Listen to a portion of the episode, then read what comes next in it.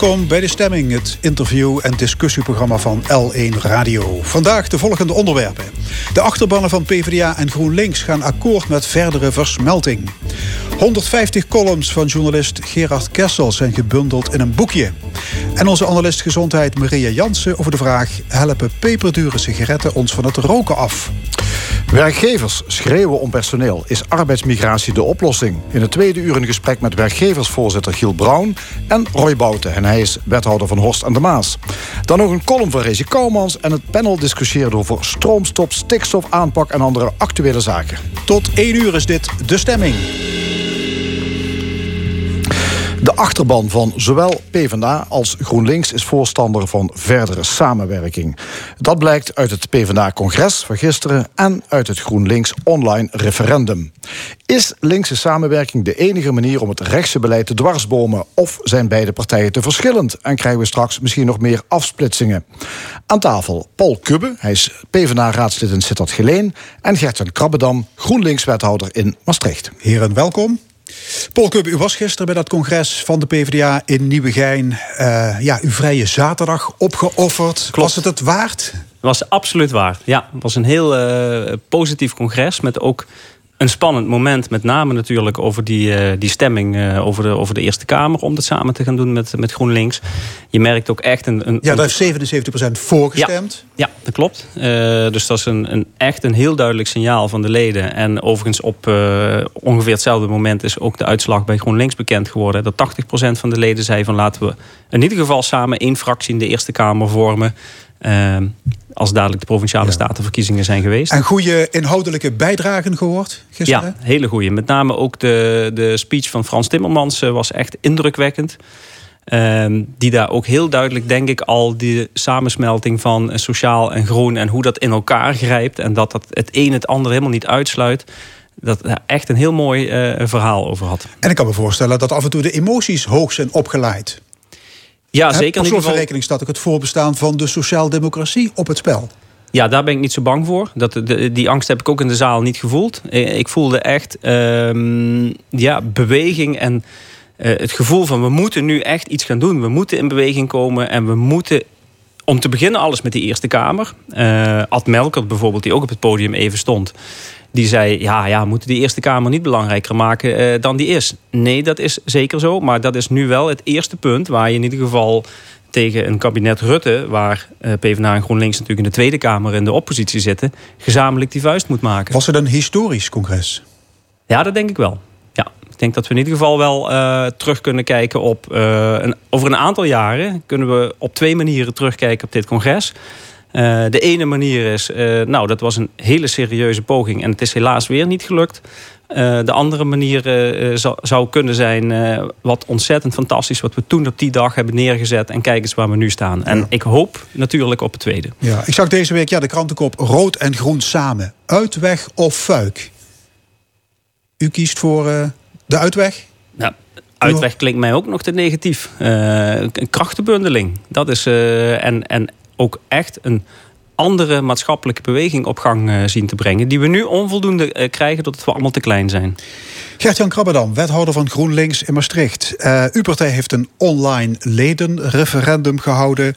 Uitslag 80% willen gezamenlijke senaatsfractie. Dat is een verrassend hoog percentage. Dat is uh, zeker hoog, absoluut. Ja, nee, uh, blijkt dat de GroenLinksers uh, vaak ergens voor kunnen zijn. En dat zie je hierin terug in deze ja. uitslag. Ja. U bent zelf niet zo kapot van samenwerking met Partij van de Arbeid. Laat staan een fusie. Samenwerking wel, absoluut. Ja. Nee, want maar waarom uiteindelijk... vindt u het geen goed plan?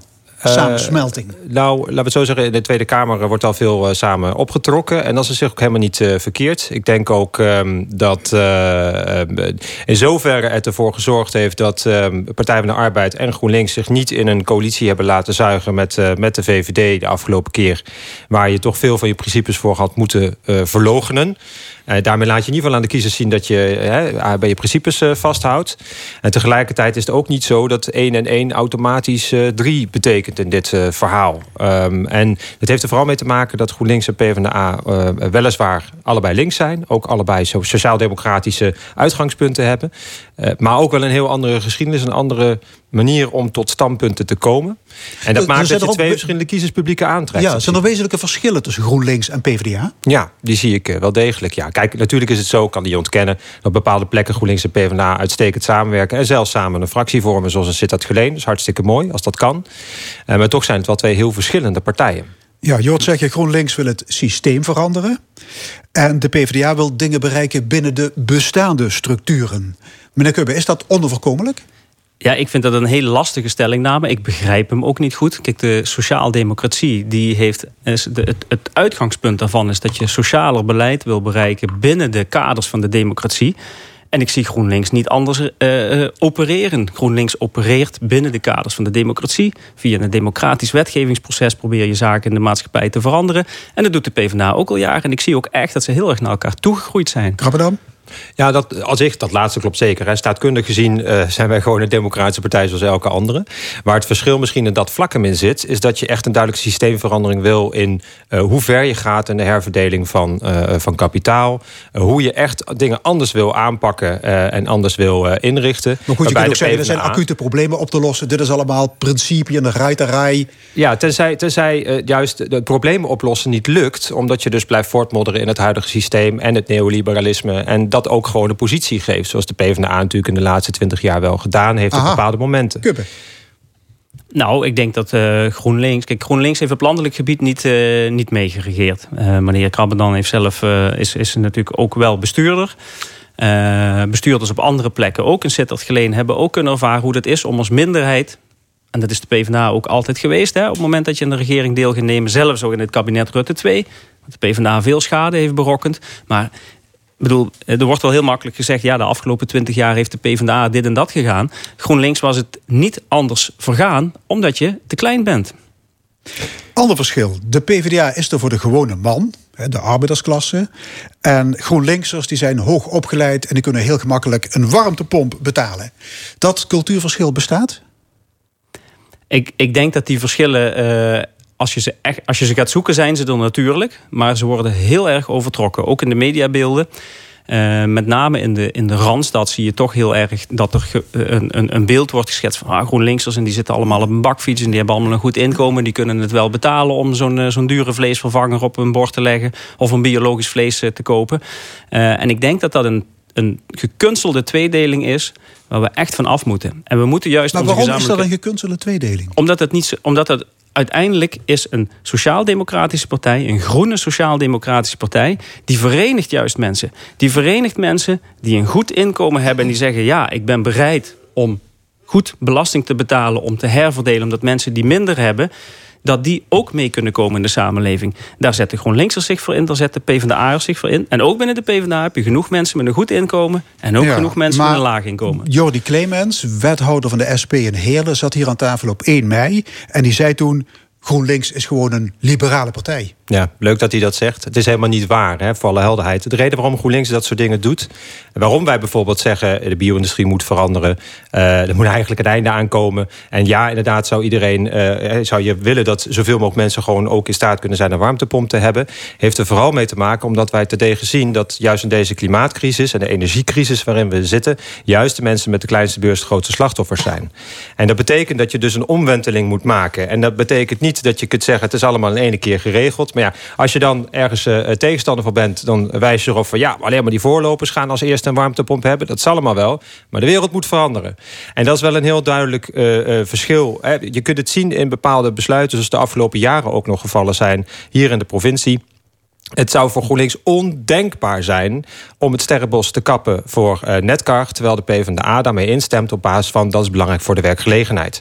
En daar zie je, eh, denk ik, de essentiële, het essentiële verschil... tussen zeg maar, de antroposofische um, uh, manier van dingen benaderen... zoals de PvdA die heeft... en een meer ecosysteem, ecologische manier van dingen benaderen... zoals GroenLinks die heeft. Alles leuk en aardig dat er banen moeten zijn, zeker weten. Maar zonder een ecosysteem kunnen we allemaal niet leven. En dat maakt het GroenLinks daar duidelijk andere keuzes in maakt als het erop aankomt. En dat vind ik nou juist net zo spannend aan dit proces.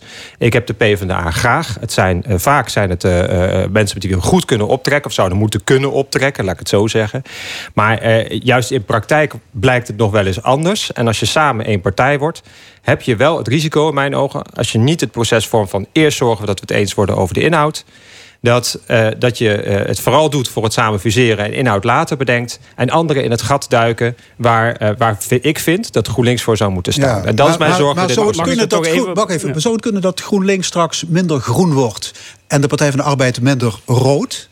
Ja, dat risico bestaat dat natuurlijk. Beide Kijk, identiteiten verwateren? Als je, niet, of als je niet begint bij de inhoud, en dat is denk ik ook mijn probleem bij dit, bij dit proces. Het gaat vooral over de vorm. Moet, moeten ze samen een fractie vormen of niet? Moeten wij op zoek naar meer macht? Maar macht aan zich is geen doel. De inhoud staat voor een GroenLinks er altijd voorop. Dus je moet wel eerst weten waar doen we het dan eigenlijk voor. En als dat iets afdoet aan het GroenLinkse verhaal, heb ik daar moeite ja, mee. Maar de bedoeling is ja, toch... maar toch even, hè? Toch even een Paul reactie Keurbe, daarop. Partij van de Arbeid. Ja, ehm, kijk, het gaat, er, het gaat er vooral om... Je, pakt nu heel erg een loop. Je begint bij VDL Netcar en zegt... ja, zie je, daarom kan het nooit gaan werken. En GroenLinks is echt heel anders en vliegt een ecosysteem heel anders aan. En er is op dit moment geen inhoud.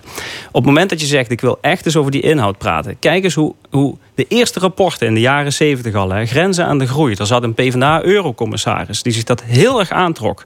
Die toen al bezig was met, moeten we niet naar een transitie van de landbouw toe? Joop den Uyl, die destijds in de jaren zeventig al er mee bezig was. Het kan niet alleen maar gaan over economische groei, over BBP. We moeten naar een breed welvaartsbegrip toe, waarin ook ecosystemen, natuur, milieu en de balans tussen mens en natuur. Daar werd toen al over gesproken binnen de PvdA. Dus bij mij moet je in ieder geval niet met die praatjes aankomen Nou ja. dat er zo'n enorm verschil is. En dat we, als we daar de loep op leggen, dat je zegt, ja zie je, daarom kan het niet samen. Nee, goed, dan lijkt het net alsof ik maar één voorbeeld noem... en daarmee probeer mijn punt te maken. Ik kan nog meer voorbeelden noemen. De PvdA heeft in Maastricht tegen de Zonneweide Lekkerveld gestemd.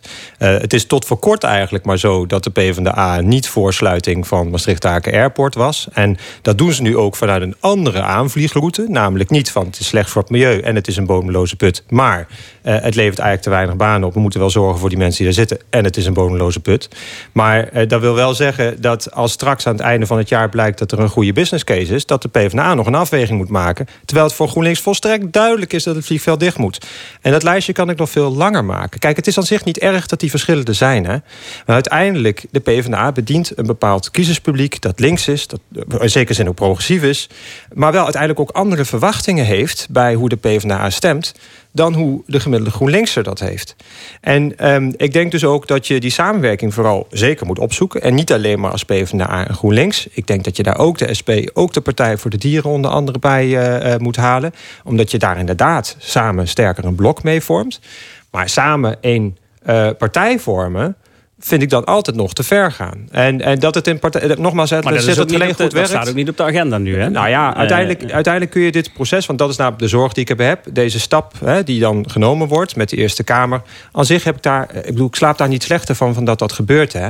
Maar als het dan eerste stap is richting fusie... dan heb ik daar problemen mee. Want dat zie ik niet zitten. Ja. Zolang de inhoud zolang de inhoud niet duidelijk uitgewerkt is... en ook we, we ook van elkaar weten waar we elkaar aan ja. committeren. Meneer Kubbe, Krabbedam zei net... wil je een vuist maken tegen rechts... dan moet eigenlijk uh, ja, alles wat zich links noemt... moet zich samen bundelen.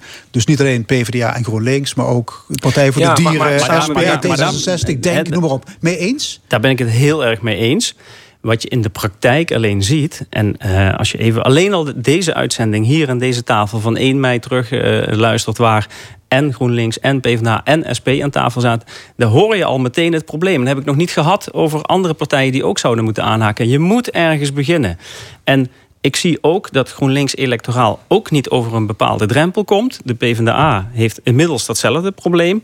En volgens mij moeten we het ook nog helemaal nu niet hebben over een partijfusie. Je moet hebben hoe ga je met een gezamenlijk verbond zorgen dat je bij de eerstvolgende Tweede Kamerverkiezingen in 2025 of eerder, hoe je daar in ieder geval. Ja, want de bedoeling is toch om groter nou, te worden, neem ik aan. Om meer invloed te krijgen. Maar jullie zijn hebben, nu, opiniepeilers. jullie hebben nu negen zetels. GroenLinks heeft er acht. Ja, dat klopt. Dus maar er wordt gezegd, half wat, hè? GroenLinks en de PvdA komen niet over die drempel heen. Volgens mij komt er bijna geen enkele partij meer over die drempel heen. Alleen de VVD komt over die drempel heen. En dat is, daar heb je meteen ook de essentie van de maatschappij op dit moment.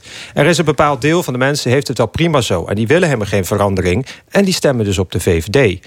En vervolgens heb je een hele grote waaier aan mensen... die allerlei meningen hebben. De versplintering is gigantisch. Ik bedoel, in Maastricht hebben we 16 fracties. Niet normaal. En in de Tweede Kamer volgens mij 19, 20. Ja, zoveel stromingen zijn er echt niet. Maar dan zie je al hoe geïndividualiseerd de samenleving is. En op het moment dat je dus wel richting een fusie zou gaan... dan wil dat niet zeggen dat mensen dan denken... hé, hey, wacht eens even. Het product van die twee partijen samen is eigenlijk veel beter. Daar ga ik voor. Maar dan is het, hé, hey, wacht eens even. Zijn die nog wel trouw in principes? Nee, nou, dan kan ik net zo goed op een andere partij stemmen. Dus de versnippering los je er niet mee op. Als niet eerst het verhaal goed in elkaar steekt en niet ook wat doet tegen de versnippering. Ik denk dat Nederland er veel meer mee geholpen zou zijn... als we een kiesdrempel van 5% zouden invoeren. Maar er zijn wel opiniepeilers die iets anders eh, zeggen. Kijk, voor mij gaat het er... Ik zie, ik zie en de bezwaren, die hier ook deels genoemd worden. Ook gisteren genoeg PvdA'ers gesproken op het congres... die daar ook op een andere manier over denken. Of in ieder geval dat we ook heel goed oog voor de risico's moeten hebben. Oog moeten hebben voor het feit dat we electoraal ook nog wel deels twee verschillende bases hebben. Maar er zijn opiniepeilers, hè, Peter Kanne bijvoorbeeld van de INO Research... die keer op keer peilen, als je nu Tweede Kamerverkiezingen zou houden... met één lijst, overigens kun je nog steeds twee partijen zijn... die voor dat moment een verbond aangaan. Hè? Mhm. Dus daar moeten we ook eens goed over nadenken. We gaan het nu alleen maar hebben over fusie-fusie. Nee, misschien moet je gewoon een heel duidelijk verbond aangaan. 22 tot 28 zetels. En kijk wat er gisteren bij de VVD is gebeurd. Ik weet niet of jullie het gezien hebben. Stikstof verdeelt die partij op dit moment enorm. Misschien zet die versplintering ook binnen de VVD dadelijk wel door. Oké. Okay. Dus er liggen kansen ongetwijfeld vervolgd. Hartelijk dank voor dit gesprek. Paul Kubbe van de PvdA en Gert-Jan Krabbedam van GroenLinks. Dank. En vandaag in de stemming een voorproefje van Pinkpop. Volgende week zaterdag dan sluit Pearl Jam de festivaldag af. Ze waren er al drie keer eerder. De band uit Seattle stond al in 1992 op de Wij in Landgraaf. Onze keuze uit het grote repertoire van Pearl Jam, Daughter.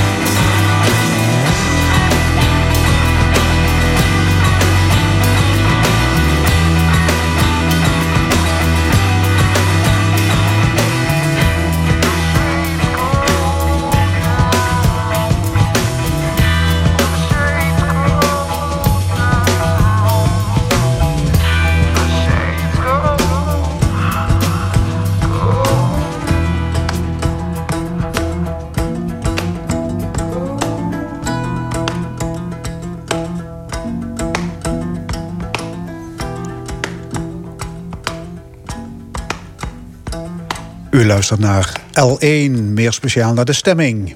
Voor de lezers van de Limburger is hij op dinsdag en vrijdag vaste prik. Tussen alle berichten over moord, inflatie en oorlog staat het cursiefje aan de kant. Rechtsboven op pagina 3. De vaste column van Gerard Kessels, oud-hoofdredacteur en buitenlandcorrespondent. 150 van die columns zijn nu gebundeld in het boekje Deze Dagen. Aan tafel Gerard Kessels. Goedemorgen. Goedemorgen. Het Theater van de Dood heeft onbeperkt plek voor figuranten. Weet u nog naar welke aanleiding u die zin schreef? Volgens mij was dat de column uh, uh, van de uitva- rond de uitvaart of Peter R. de Vries. van Peter R. de Vries. Ja, ik moest eraan denken. Ik kwam, die, uh, ik kwam het tegen terwijl ik de columns aan het lezen was in het boek. En um, dat was inderdaad bij, de, bij het afscheid van de vermoorde Peter R. de Vries. Iets soortgelijks beschreef u ook in uw laatste column, vrijdag. Hè, die heeft het boekje ja. natuurlijk niet gehaald, in, in de krant vrijdag. Uh, dat was naar aanleiding van de stille tochten voor de om het leven gebrachte negenjarige Gino. Wat vindt u zo opmerkelijk aan die openbare rouwbetuigingen? Ja, ik ben begonnen met te zeggen dat uh, daar ook heel veel goede kanten aan zit. Dat het niet wordt weggestopt, dat mensen niet wegkruipen achter de muren van hun verdriet. Dat ze voelen dat er uh, medeleven is. Uh, dat mensen meeleven, dat geeft echt troost, dat helpt. Waar ik problemen mee heb, is dat we over bepaalde grenzen heen gaan. Dat dit soort gebeurtenissen voor veel mensen toch een soort podium worden om zichzelf uh, te laten zien. En daarom gebruik ik ook het woord uh, uh, figuranten. Het is niet alleen dat je zelf dan deelneemt aan zoiets, maar het is ook belangrijk dat heel veel anderen dat zien. Zo creëert eigenlijk uh, ieder uh, zijn eigen rol daarin en, en, roept wat er moet gebeuren. En uh, worden maatregelen geëist. daar wordt over gecorrespondeerd op, op de sociale media. En dat vind ik dood en rouw vragen ook op sommige momenten een bepaalde afstand.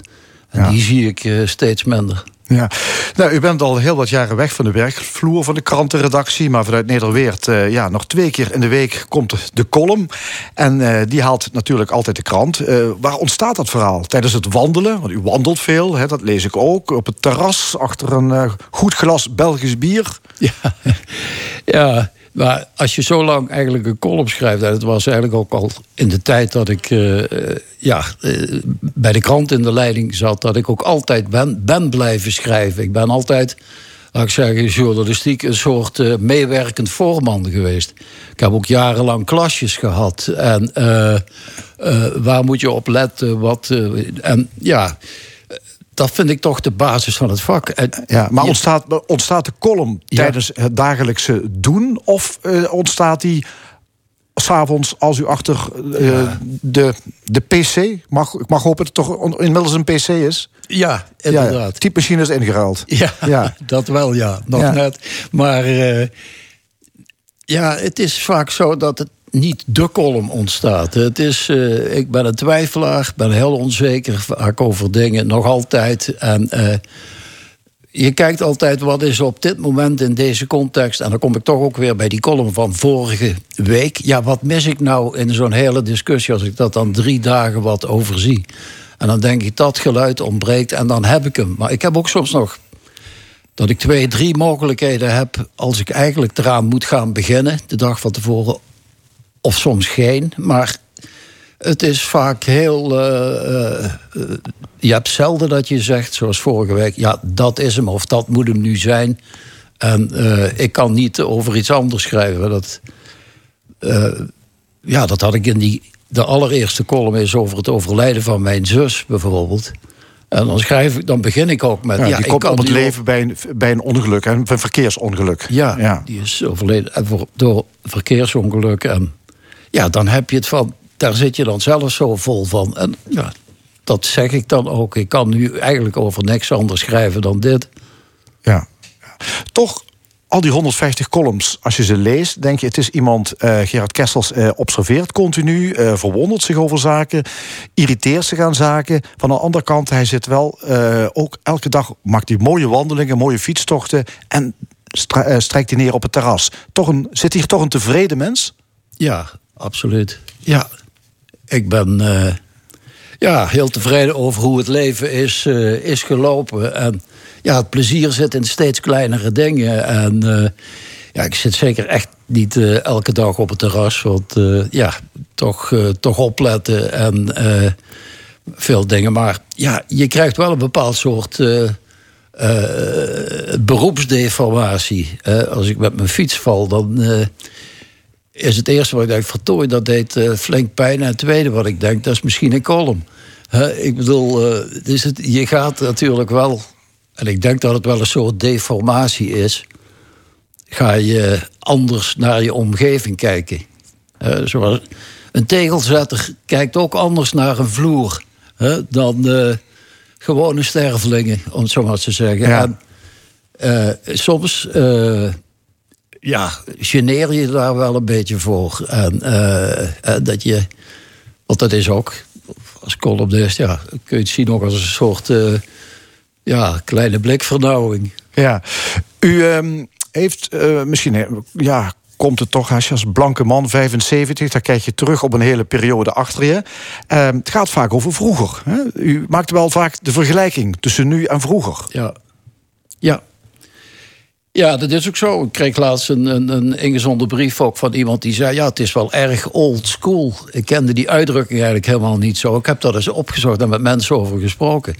En met de betreffende mevrouw een hele leuke eh, correspondentie verder gehad. Maar ja, daar ben ik wel heel gevoelig voor. Dat ligt zo op, op de loer... eh, dat er toch wat verzuring eh intreedt. En ja, dat je het een beetje ja, eh, je moet niet in de sfeer terechtkomen van vroeger was alles beter. En eh, als ik zelf het gevoel heb dat dat ja, over bepaalde grenzen heen gaat, ja, dan, dan, dan vind ik ook echt dat ik er eh, mee, moet, mee moet stoppen. Ja, ik, ik, ik las een paar van die mooie zinnen toch wel. Ik wil geen e-bike, op een gewone fiets kom ik er ook wel. Ja, ja. Dat, ik heb toen ik in Zuid-Limburg woonde nog eh, 30 jaar op de oude zwarte gazelle van mijn vader ben ik naar, eh, naar de krant gegaan. En s'avonds weer de Keerberg op tot Ja. de trap brak. Geen nieuwerwetse fratsen voor Gerard Kessels. Wat lief? Geen nieuwerwetse fratsen voor Gerard Kessels. Nee, maar ja, daar ben ik ook wel een beetje eh, misschien overdreven. En ik, ik merk dat heel veel mensen met heel veel plezier eh, eh, daarop rijden. En eh, eh, dat. eh, en daar het grootste genoegen aan beleven. Maar ja, ik heb dan toch zo'n bazaal gevoel van. eh, als de gewone fiets, als ik daar wat. eh, ja, toch wat behoorlijk inspannend wordt. Nou, dan fiets ik een korter stukje. Het is niet zo van, ja, dan... dan, dan Ja.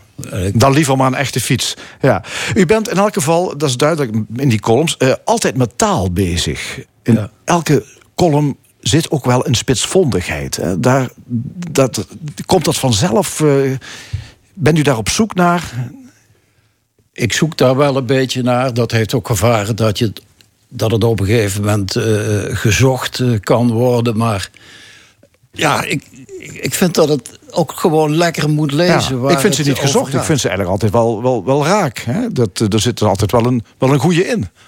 Ja, ja nou, dank, dankjewel. Ja, ik, dat probeer ik ook echt. En dat Ja. is eigenlijk altijd het eerste eh, ja, waar je naar kijkt. Is het ook niet te zwaar getoond zet. Dat vind ik vaak echt moeilijk. Hoe, hoe je kunt iets op, op vijf, zes manieren benaderen. Van superlicht tot loodzwaar. En dat is vaak de kunst om dan Ja. precies de juiste toon te krijgen. Ja, een, een mooie is, eh, op een gegeven moment had u een column over lookalikers. En daar staat erin bijvoorbeeld, bij ons in de familie zijn geen lookalikers. Wij lijken nergens op. Ja. De Ja. Kesselsen lijken nergens op. Nou ja, bij, eh, ik heb ook een broer die eh, columns schrijft in het Eindhovens Dagblad, Jos. Eh, die, die, ja, dat, is, dat lijkt ook heel erg op wat ik doe eigenlijk een beetje. En eh, ja, alle- alles wat... eh, relati- alles een beetje relativeren. En ja, die Ja. kwam in die column.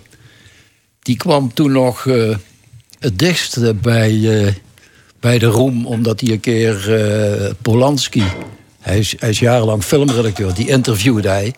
En hij kwam binnen in die hotelkamer toen in Rotterdam. Die, Polanski was op een filmfestival in Rotterdam. En Polanski begon allemaal foto's van hem te maken. En eh, ja, mijn broer die leek sprekend op eh, Vincent van Gogh. Dus dat, eh, maar Polanski die, die, die zei van ja, je moet die rol. Als ik, maar die heeft die film verder nooit gemaakt. Maar Het, dat had een grote carrière kunnen zijn geweest. ja, Ja, ja. Overigens, waar u zich aan ergert, dat is modetaal. ja. Wat is dat? Ja, dat is. dat- Wat is modetaal? Ja, dat, eh, dat is een, een probleem aanvliegen. of, eh, Managers die ontwaren een stip aan de horizon. Dat kan ook niet. ja, stip aan de horizon, dat is ook weer iets, wat, eh, wat opgang maakt. Ja, zo zijn er. ja, valt me zo gauw. Ja. Ik, ik ben er klaar mee. Daar had hij laatst ook een hele column over geschreven, Ja. toch? Ja, ik, ben, ja. ik ben er klaar mee. Ja. Ja. ja, mensen die met allerlei dingen klaar zijn die, ja, waar ze totaal verder geen invloed op, eh, op hebben. En eh, ja, dat. Dan, als je, dat, als je veel van die woorden gebruikt, dan ja, wek je toch eh, ook eh, eh, de indruk dat je ja, zelf geen fatsoenlijke woorden kent. Of, of eh, Ja. ja, wil je gewichtig doen. Ja. Zijn er veranderingen die plaatsvinden die u kunnen opburen? Ik, ik vind het heel mooi dat eh, ik bij heel veel jongeren eh, ook een ontzettende bereidheid zie om zich op te offeren, om, om dingen te doen voor mensen, om mantelzorger te zijn, om. eh, eh, beschrijf daar een column in dat ik eh, in de trein zat en dat ik weer zat te hannissen met mijn eh, telefoon en dat ik mijn voicemail die loeihard stond, omdat ik, ja, ik hoor ook nog niet zo goed. Ik kreeg dat ding helemaal niet stil. En ik vraag aan twee van die keurige dametjes, die dat, meiden die daar tegenover mij zitten. Kun je dat ding stil krijgen? En hup, hup, eh, graag gedaan meneer, dank u wel. Nou, dus, nou ja, goed, het is maar een kleinigheidje, maar ik zie daar toch ook ontzettend veel posi- eh, eh, positivisme. En ik denk, eh, ja, ook Socrates vond al dat de jeugd slecht werd opgevoed. En,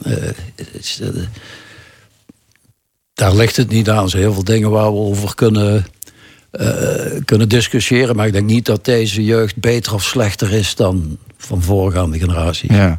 De columns die staan eh, elke dag, of eh, die staan twee keer per week, staan die op eh, pagina 3. Dat is op de plek waar ja, het nieuws staat, de waan van de dag, zo je wil. Eh, wa- waarom vond u toch dat ze ook gebundeld konden worden en in een boekvorm uitgegeven mogen worden? Ja, een goede vraag. Het zijn eigenlijk inderdaad eh, stukjes eh, gewoon voor, eh, eh, voor de dag. Ja, het klinkt een beetje arrogant om te zeggen, maar er wordt gewoon ook wel om gevraagd door eh, lezers. Of eh, ik heb ze opgeknipt, of ik heb die en die, of uitgeknipt, ik heb die en die heb ik nog. En eh, nou ja, dat, eh, het is natuurlijk ook wat, eh, ja, wat, wat, wat, wat de ijdelheid, maar. eh, het is, zijn toch dingen eigenlijk voor alle dag die je toch een beetje aan het vluchtige wil onttrekken door ze. eh, het, is dan toch weer een boekje wat je uit de kast kunt pakken. En eh, kleine gooi naar eeuwigheid. Ja, ja.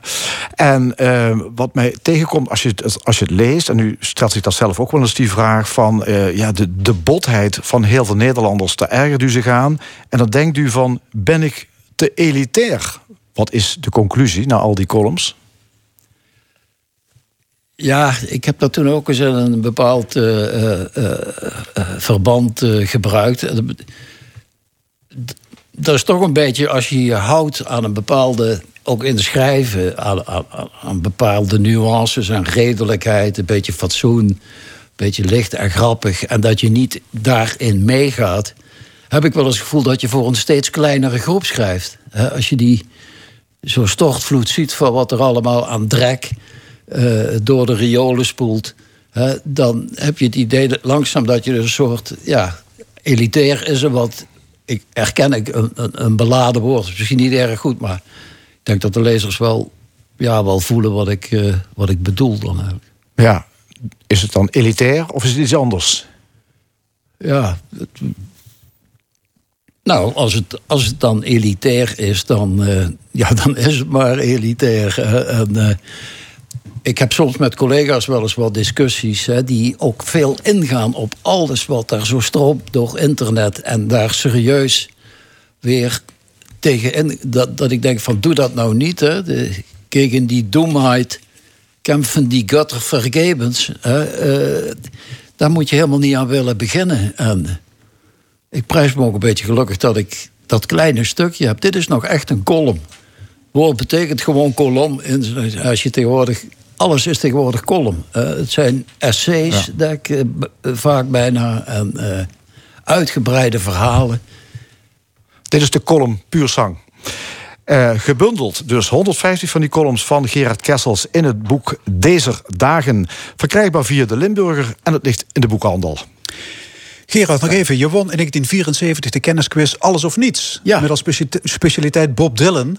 Eh, je kreeg toen 15.000 gulden. Dat is nog geen 7.000 euro. Ja, nu peanuts. Maar toen een astronomisch bedrag, hè? Ja, ja, was ongeveer het hoogste bedrag... wat tot dan toe ooit in Nederland in een quiz was uitgekeerd. Ja.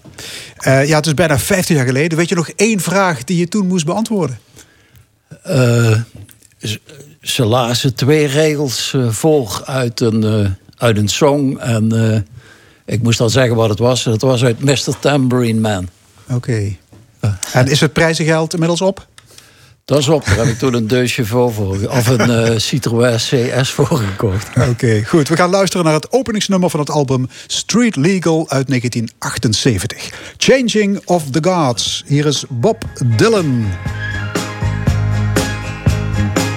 16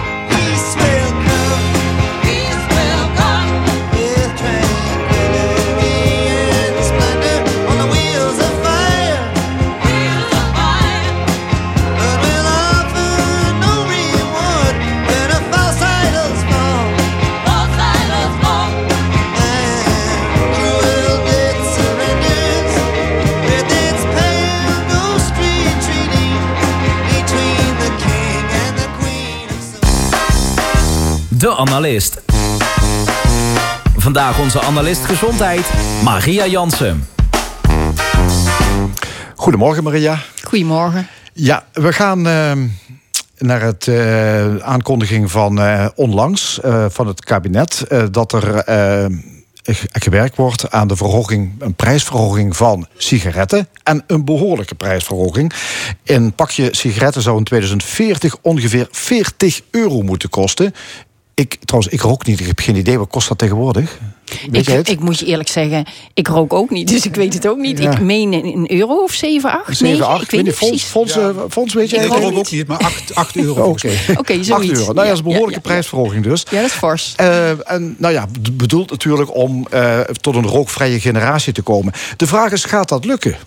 Met zo'n prijsverhoging? Ja, nou, we hebben nu natuurlijk de afgelopen 20, 30 jaar behoorlijk wat tabaksontmoedigingsmaatregelen gezien. Hè. We mogen niet meer roken in de cafés, niet meer in openbare ruimtes, publieke ruimtes.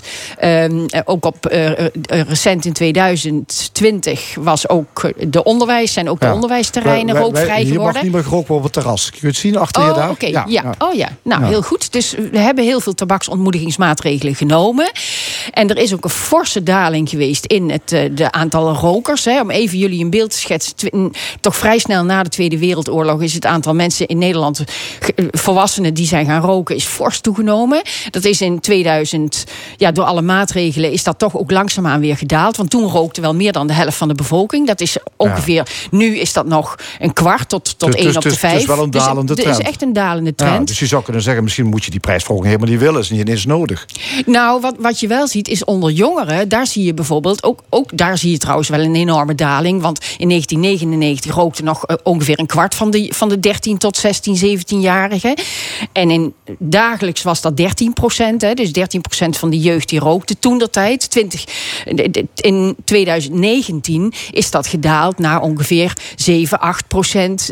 eh, eh, wekelijks en een, een 4 à 2 procent dagelijks. Dus ook dat is heel fors gedaald. Maar wat het Nationaal Preventieakkoord...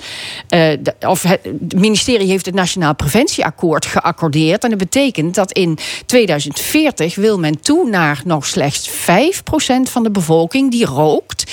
En men wil dat de jeugd geen, enkel, geen, geen enkele jongere mag opgroeien in contact met tabak. En dat betekent dat er eigenlijk alle zwangeren niet mogen roken... en de jeugd mag niet in contact Ja. komen. Maar zeg dus dat nou- is heel fors. En zeg jij, dat kan eigenlijk alleen maar bereikt worden door een forse prijsverhoging? Ja, want prijs, kijk, je hebt, een prijsmaatregel is voor de jeugd een hele essentiële maatregel. Want die hebben relatief weinig te besteden. Dus peer pressure geldt natuurlijk bij de jongeren heel erg. Hè. Als de ene rookt en de sociale norm is we roken, dan roken ze met z'n allen. Maar dan kan een tegengeluid nu toch veel, ja, een veel sterker tegengeluid gaan komen. In de zin van het is me te duur. Ik Ja. doe het niet meer. We- Dus- weten, weten wij het overigens, wie rookt er nog? Welke mensen zijn dat? Nou, wij zien wel duidelijke verschillen Onze tussen... columnisten zie ik daar de handen op steken. Oh ja, oké. nou, en, zien- en verder, naast Ja, haar? nou, we zien wel hele duidelijke verschillen tussen eh, de, noem het even, de, de theoretisch opgeleide hoge inkomensgroepen, zeg maar, en de praktisch opgeleide, de, de, de lage inkomensgroepen. Daar zie je dat het roken bij de lage inkomensgroepen ongeveer 20, 22 procent is. In Zuid-Limburg is dat bijna 30 procent. En de theoretisch, de, de opgeleide, daarvan rookt nog 1 op de 10, 1 op de ja, 12 procent zo'n beetje. Dus je ziet een enorm verschil tussen, in, zeg maar in, ja, tussen de inkomensgroepen. Dus dat betekent dat juist voor die groepen het ook ja, wel eh, een extra probleem gaat zijn als het zo duur wordt. Ja. Je kunt ook zeggen, als je die prijs naar 40 euro verhoogt... dan wordt roken iets voor de elite. En dan wordt het misschien eh, zelfs chic om te gaan roken. Want kijk eens, ik kan het betalen. Ik denk dat inmiddels door alle maatregelen van tabaksontmoediging de de, de elite, zoda, bij de elite zodanig het besef is doorgedrongen dat ze niet zo makkelijk weer gaan roken. Want we hebben met z'n allen wel gezien hoe enorm verslavend het is. Hoe enorm, eh, ja, hoe, hoe, hoe het leidt tot enorm veel gezondheidsklachten. Eh, alle, alle chronische aandoeningen hebben min of meer een, een relatie met, met roken. Dus eh, ik denk dat door de voorlichtings- en de educatieve eh, elementen en maatregelen van de afgelopen 20, 30 jaar, dat dat toch niet zo heel makkelijk zal gebeuren. Maar je gaat wel dus die lage inkomensgroepen... die ga je onevenredig hard treffen. Want ja, die zijn misschien verslaafd. En die moeten dadelijk 40 euro voor dat pakje gaan kopen... om in die verslaving te voorzien. Is dat, eh, ja... Ja, die groep die wordt gaan? extra hard getroffen. Dus wat ook de overheid zal moeten doen, is een heel stevig flankerend beleid naast die prijsmaatregel. Want kijk, ik zei eerder Ja, al, prijsmaatregel is heel? Wat- effectief. wat- wat flankerend Maar beleid, wat denk je flankerend dan denk ik aan bijvoorbeeld echt hele goede eh, coaching voor mensen in die groepen juist. Om hen te bereiken.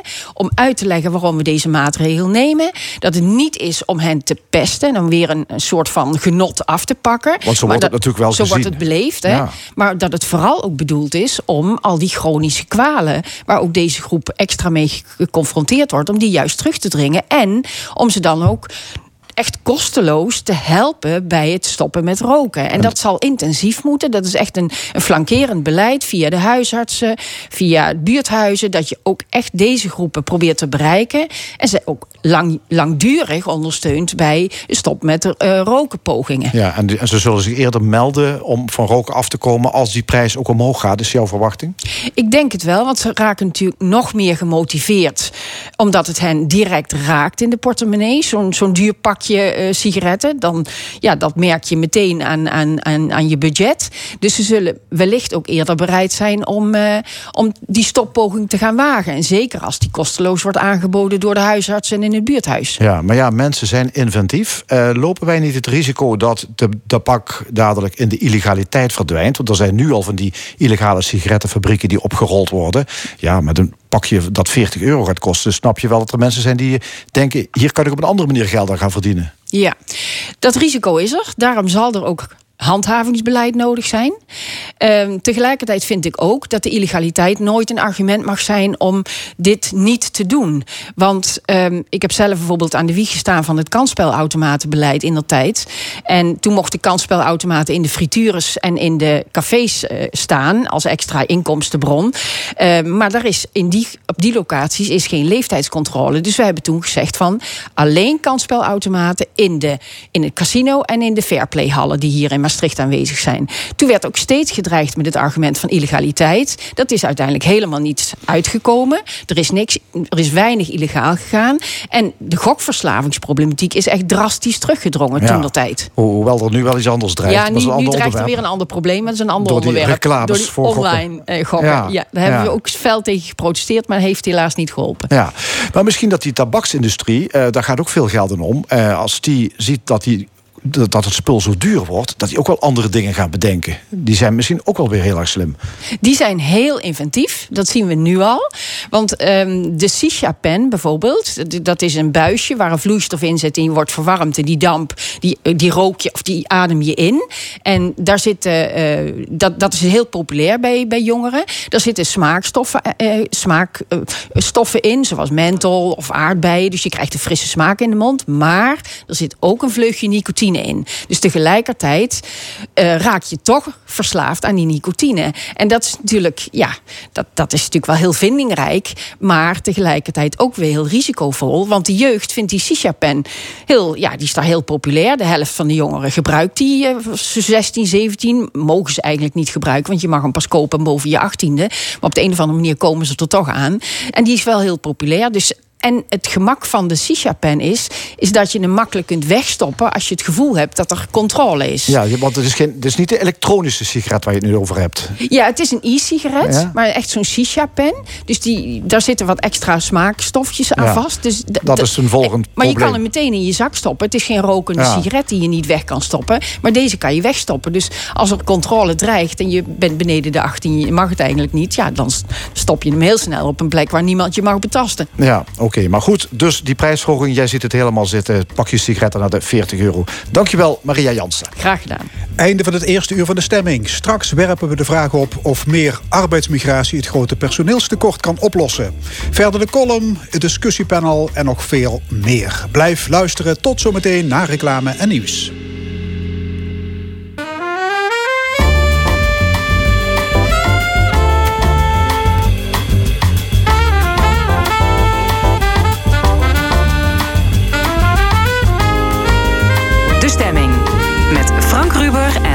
Geraerts. Opnieuw welkom bij De Stemming, het interview- en discussieprogramma over politiek, cultuur en samenleving. Wat allemaal in de tweede en laatste uur. Het panel met Gabrielle Heijnen, Cor Bosman en Joost Reinaerts discussieert over de stroomstop, de stikstofaanpak en andere actuele zaken. De column van Rezi Koumans, maar eerst arbeidsmigranten. Nederland telt meer vacatures dan werklozen. Werkgevers verwachten dat de personeelstekorten alleen maar nijpender worden. Een manier om de krapte op de arbeidsmarkt aan te pakken is het stimuleren van arbeidsmigratie. Dus meer werknemers van buiten de Europese Unie toelaten. Is dat een oplossing, bijvoorbeeld voor de land- en tuinbouw? We gaan erover praten met Giel Braun. Hij is voorzitter van de Limburgse Werkgeversvereniging. En Roy Bouten, en die is wethouder in Horst aan de Maas. Heren, welkom.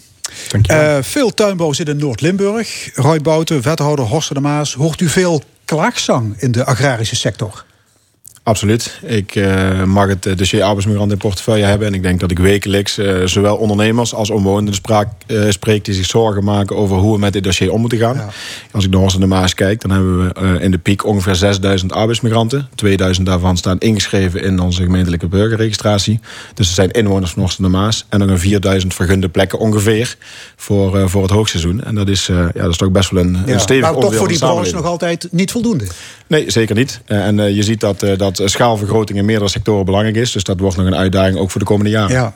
Al in februari waarschuwde LTO Nederland dat straks producten niet geoogst kunnen worden.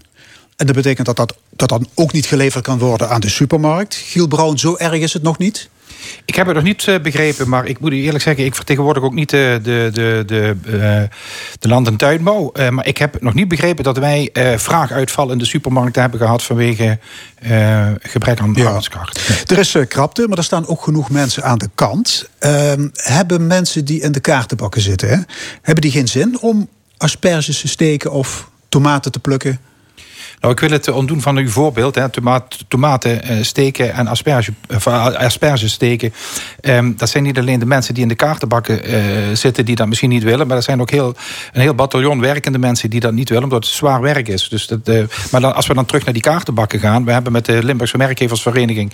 ehm, al een paar jaar geleden zeg maar een hele project gedaan... samen met het UWV... om die kaartenbakken bij het UWV... en bij de sociale diensten van de gemeente... om die helemaal te ontrafelen En ik kan u zeggen ehm, dat we nu echt op een ijzeren voorraad zitten. Dus mensen die nu in, zeg maar, eh, werkeloos zijn of, of in de WWB zitten, wet werk, werk en bijstand, dat zijn echt mensen die, eh, waarvan reden is dat ze niet kunnen deelnemen aan het arbeidsproces. Oké. Wat is er eh, qua robotisering en, en automatisering nog mogelijk bij het planten en oogsten? Ehm, Iemand die dat weet? Ja, nou, we, zien- we hebben het nu gezien in de, in de, in de robotisering of de, of de mechanisering van, ehm, van asperges, eh, hè, aspergeteelt. Hè. Dat bedrijf wat die machine heeft uitgevonden om, om, dat, eh, om, om zeg maar machinaal asperges te steken, is failliet gegaan. Ja, dat is Maar een even- firma uit Helden. Die is, die is net failliet maar verklaard. één ding, dat, dat, dit wordt een ontwikkeling, eh, die gaat door. Ja, maar Dus- dat voorspelt niet, niet veel goeds, dat faillissement. Dat Nou betekent ja, dat die hele techniek nog niet echt is Als, uitgekristalliseerd. als u kijkt eh, hoeveel pioniers er in de pioniersfase failliet gaan, waar, eh, wat daarna eh, wordt doorgestart door bedrijven met meer kapitaal en die toch de droom van die pionier gaan waarmaken, dat, is, dat, dat gaat hier ook gebeuren. Oké, Dat, dat gaat het door. gaat door, Ja, ja. absoluut. Het meeste werk op het land en in de kassen in Noord-Limburg wordt gedaan door Polen en Roemenen, meneer Bouten? Ja, wij zien het in onze inschrijvingen wel dat het eh, vooral die twee eh, groepen zijn. Eh, maar je ziet wel dat steeds meer groepen worden. En je ziet dat eh, veel in de logistiek bijvoorbeeld, maar ook in de, in de maak, dat er ook steeds meer bijvoorbeeld Spanjaarden of andere Zuid-Europeanen aan de slag gaan. Meneer Brouwen, u bent voorzitter van de stuurgroep Internationale Werknemers Limburg. Jullie hebben een nota gemaakt. En daarin staat dat Limburg nu 80.000 eh, migranten telt. En dat aantal groeit naar boven de 100.000. Het gaat groeien naar boven de 100.000. Ik, ik, ik verwacht in 2030 dat we zelfs naar 120, 130.000 mensen nodig gaan. Hoe weet u dat?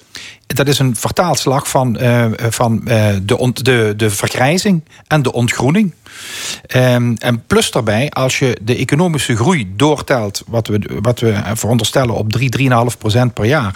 Als je dat doortelt en je kijkt dan wat je nodig hebt in specifieke sectoren. eh, Meneer Bouten noemde al de logistiek. Ja, de logistiek gaat de komende jaren nog veel Ja. meer groeien. Oké. Eh, maar heeft- goed, die heeft u nodig. Maar of ze Ja. komen of u ze kunt krijgen, dat is maar de vraag. Nou, dat wordt een, eh, wij gaan wedijveren met, met West-Europa. Want heel West-Europa heeft eh, eh, mensen tekort. en Dus heeft Oost-Europa die arbeiders niet zelf nodig? die, eh, eh, naarmate dat er eh, hier langer gewerkt wordt, gaat er meer geld van, eh, van, van de mensen die hier werken naar Oost-Europa. Dat zie je in Polen nu al gebeuren. Waardoor in Polen die economie eh hals over kop groeit. Hè? Poolse economische groei 6, 7 procent per jaar. Dus er komt dadelijk een moment, maar dat is nog niet in zicht... maar er komt een moment waarop Poolse mensen zeggen... wij gaan verder in Polen werken. En wat ga je, dan ga je weer een stap verder. Hè? Dan krijg je Roemenië, dan krijg je- krijg je Bulgarije. Dat, maar en, eh, dat geldt hetzelfde voor Spanje, Portugal... eh, waar de werkloosheid nog behoorlijk eh, groter is dan hier. Roy Bouten, is, eh, is dat de oplossing voor het nijpende personeelstekort? Meer arbeidsmigranten van buiten de Europese Unie toelaten? Nee, wat mij betreft niet de oplossing. Eh, Ik denk dat er twee dingen belangrijk zijn. Allereerst is draagvlak en draagkracht eh, heel erg belangrijk. Eh, We zien dat als je bijvoorbeeld kijkt naar een gemeente als Horst en de Maas... en stel die verdubbeling zou gebeuren... dan heb je dus over tien jaar te maken met 50.000 inwoners... waarvan er ongeveer 25 procent niet uit, uit, uit Nederland komt. En dat brengt vraagstukken met zich mee. Mensen die zich vervreemd voelen in hun eigen wijk. Dus we hebben oplossingen samen met werkgevers te vinden... over hoe organiseer je die huisvesting fatsoenlijk... zonder dat dat ten koste gaat van de lokaal woningzoekende. Daarnaast hebben we ook oplossingen te bedenken... hoe gaan we zorgen dat die mensen mee gaan doen. En ze hoeven voor mij niet het Wilhelmus te zingen... maar eh, aansluiten bij een buurtbarbecue... of in de derde helft van de voetbalclub, dat zou wel prettig zijn. Want dat is volgens mij hoe we in Limburg met elkaar samenleven. Eh, en het tweede punt is, ik denk dat wij nu als... eh, we moeten ook nadenken, een aantal sectoren... denk bijvoorbeeld aan de zorg, daar weten we van... dat over 15 tot 18 jaar de helft van de mensen nu werkzaam in de zorg... verpleeghuiszorg met pensioen gaat. Wij organiseren onze eigen concurrentie... bijvoorbeeld door logistieke hotspots hier naartoe te halen... organiseren we de concurrentie voor de arbeidskracht... van die land- en tuinbouw, van die gezondheidszorg en van dat toerisme. En we moeten ons afvragen of we dat nog wel moeten willen. Maar we leggen dus uit. Nou, we zien dat, eh, dat de Limburgse economie is bijvoorbeeld op een aantal sectoren gestoeld. Denk bijvoorbeeld aan toerisme, denk bijvoorbeeld aan land- en tuinbouw. En als wij weten dat die vacatures al zo moeilijk in te vullen zijn... dan moeten we ons afvragen hoeveel logistiek moet je nog deze kant op willen halen. Op het moment dat de winst niet gaat naar al die familiebedrijven... die, die al tientallen jaren hypotheken eh, en, en brood op de plank Ja. krijgen. eh, maar misschien wel naar investeringsbedrijven in het buitenland gaan. En Dan een moet groot, je wel en een groot probleem is, er is geen woonruimte voor die mensen. Maar dat is die dat die, is waar- arbeiders, zitten, die arbeiders zitten nu wel in kleine ruimtes. Ja. eh, waar Maar ze hoog- hoge- reageren. hoge huren moeten betalen. Dat is toch je reinste uitbuiting, meneer Bouten? Ja, dat, dat gaat wat te ver, want dat, dat vindt plaats. Maar gelukkig zijn de meeste werkgevers in Limburg... in, in elk geval in onze regio waar ik, waar ik mee spreek... Die, hebben het, die willen het gewoon goed organiseren. Alleen die zien ook dat op het moment dat zij hun mensen hier naartoe halen... en de gemeentes, en dan kijk ik even in het spiegel naar, ook naar onszelf... slagen er niet in om fatsoenlijk grootschalige huisvesting te organiseren... dan gebeurt dat dus in, in, in, in huurhuizen. En dan worden daar te veel mensen in een te kleine woning neergezet. Daar maar moeten dus ook de gemeentes waarom kunt u in Horst aan de Maas niet zorgen voor voldoende huisvesting voor die arbeiders? Ja, gelukkig blijkt uit onderzoeken dat wij procentueel ongeveer de hoogste dekking van die grootschalige locaties hebben. Alleen je ziet wel dat, eh, kijk, de, de arbeidsmigrant houdt niet op bij de gemeentegrens. Dus op het moment dat eh, buurgemeentes dat niet doen, of in de provincie dat te weinig gebeurt, ja, dan concentreert zich dat heel erg op bepaalde gebieden. En dan zeggen de inwoners van die gebieden wel, ja, dat is wel fijn. Maar als we nou allemaal onze verantwoordelijkheid nemen en we spreiden het eerlijk, dan gaan we er ook voor zorgen dat het veel makkelijker is om die mensen mee te gaan laten doen. Ja. Vindt u trouwens dat werkgevers zouden moeten meebetalen aan de bouw van nieuwe woningen voor arbeidsmigranten? Eh, eh, absoluut. Ik denk dat het een gezamenlijke verantwoordelijkheid is voor overheid en werkgevers om en huisvesting en sociale integratie en taal fatsoenlijk te organiseren, zodat we ook fatsoenlijk de aantallen kunnen, kunnen gaan dus huisvesten. niet alleen de lusten, maar ook, ook, ook de lasten. Maar ik kan dat bevestigen in Noord-Limburg. Brown? Ja, ik kan dat bevestigen eh, in, in Noord... We hebben drie regio's, Noord, Midden en Zuid-Limburg. In Noord-Limburg zijn de gemeentes zover dat ze eh, de, de problematiek van eh, woonruimte... en integratie van arbeidsmigranten, internationale werknemers... dat ze dat in hun, in hun ruimtelijke ordeningenplannen al hebben ver- eh, verwerkt. In Zuid-Limburg, de regio Parkstad, die zijn nog niet zo ver. Die ontkennen nog überhaupt dat er een probleem is. En daar zie je dus gebeuren wat, wat gelukkig in Noord-Limburg eh, eh, heel goed werkt. Ook in, in, in de gemeente waar, waar de heer Bouten wethouder is. Wat je in Zuid-Limburg ziet gebeuren is dat de markt zich dan, dan gaat de markt dit zelf doen. En dan gebeuren er allerlei zaken waarvan, waarvan wij ook als werkgeversvereniging zeggen... daar willen we niet mee geafficheerd worden. Dan, dan krijg je huisjesmelkers die gaan eh, woningsplitsing, eh, eh, woningsplitsing eh, realiseren... op een manier die niet gecertificeerd is... waar mensen eh, terechtkomen die onderdrukt worden. ja, dat zie je met name in de gemeente Maar- Heerlen. Hè? Maar dat zie je in Heerlen. hè. Eh, streng wethouder- beleid. Wethouder Clement die, die zegt... ja, daar gaan wij streng beleid op, Mhm. op voeren.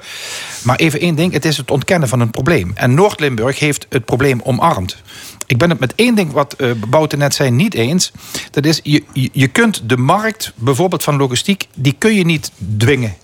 Want op het moment dat we allemaal online gaan bestellen... heb je grote distributiecentra nodig. En als ze dan niet in Horst wordt, wordt gebouwd, hè, of in Venlo...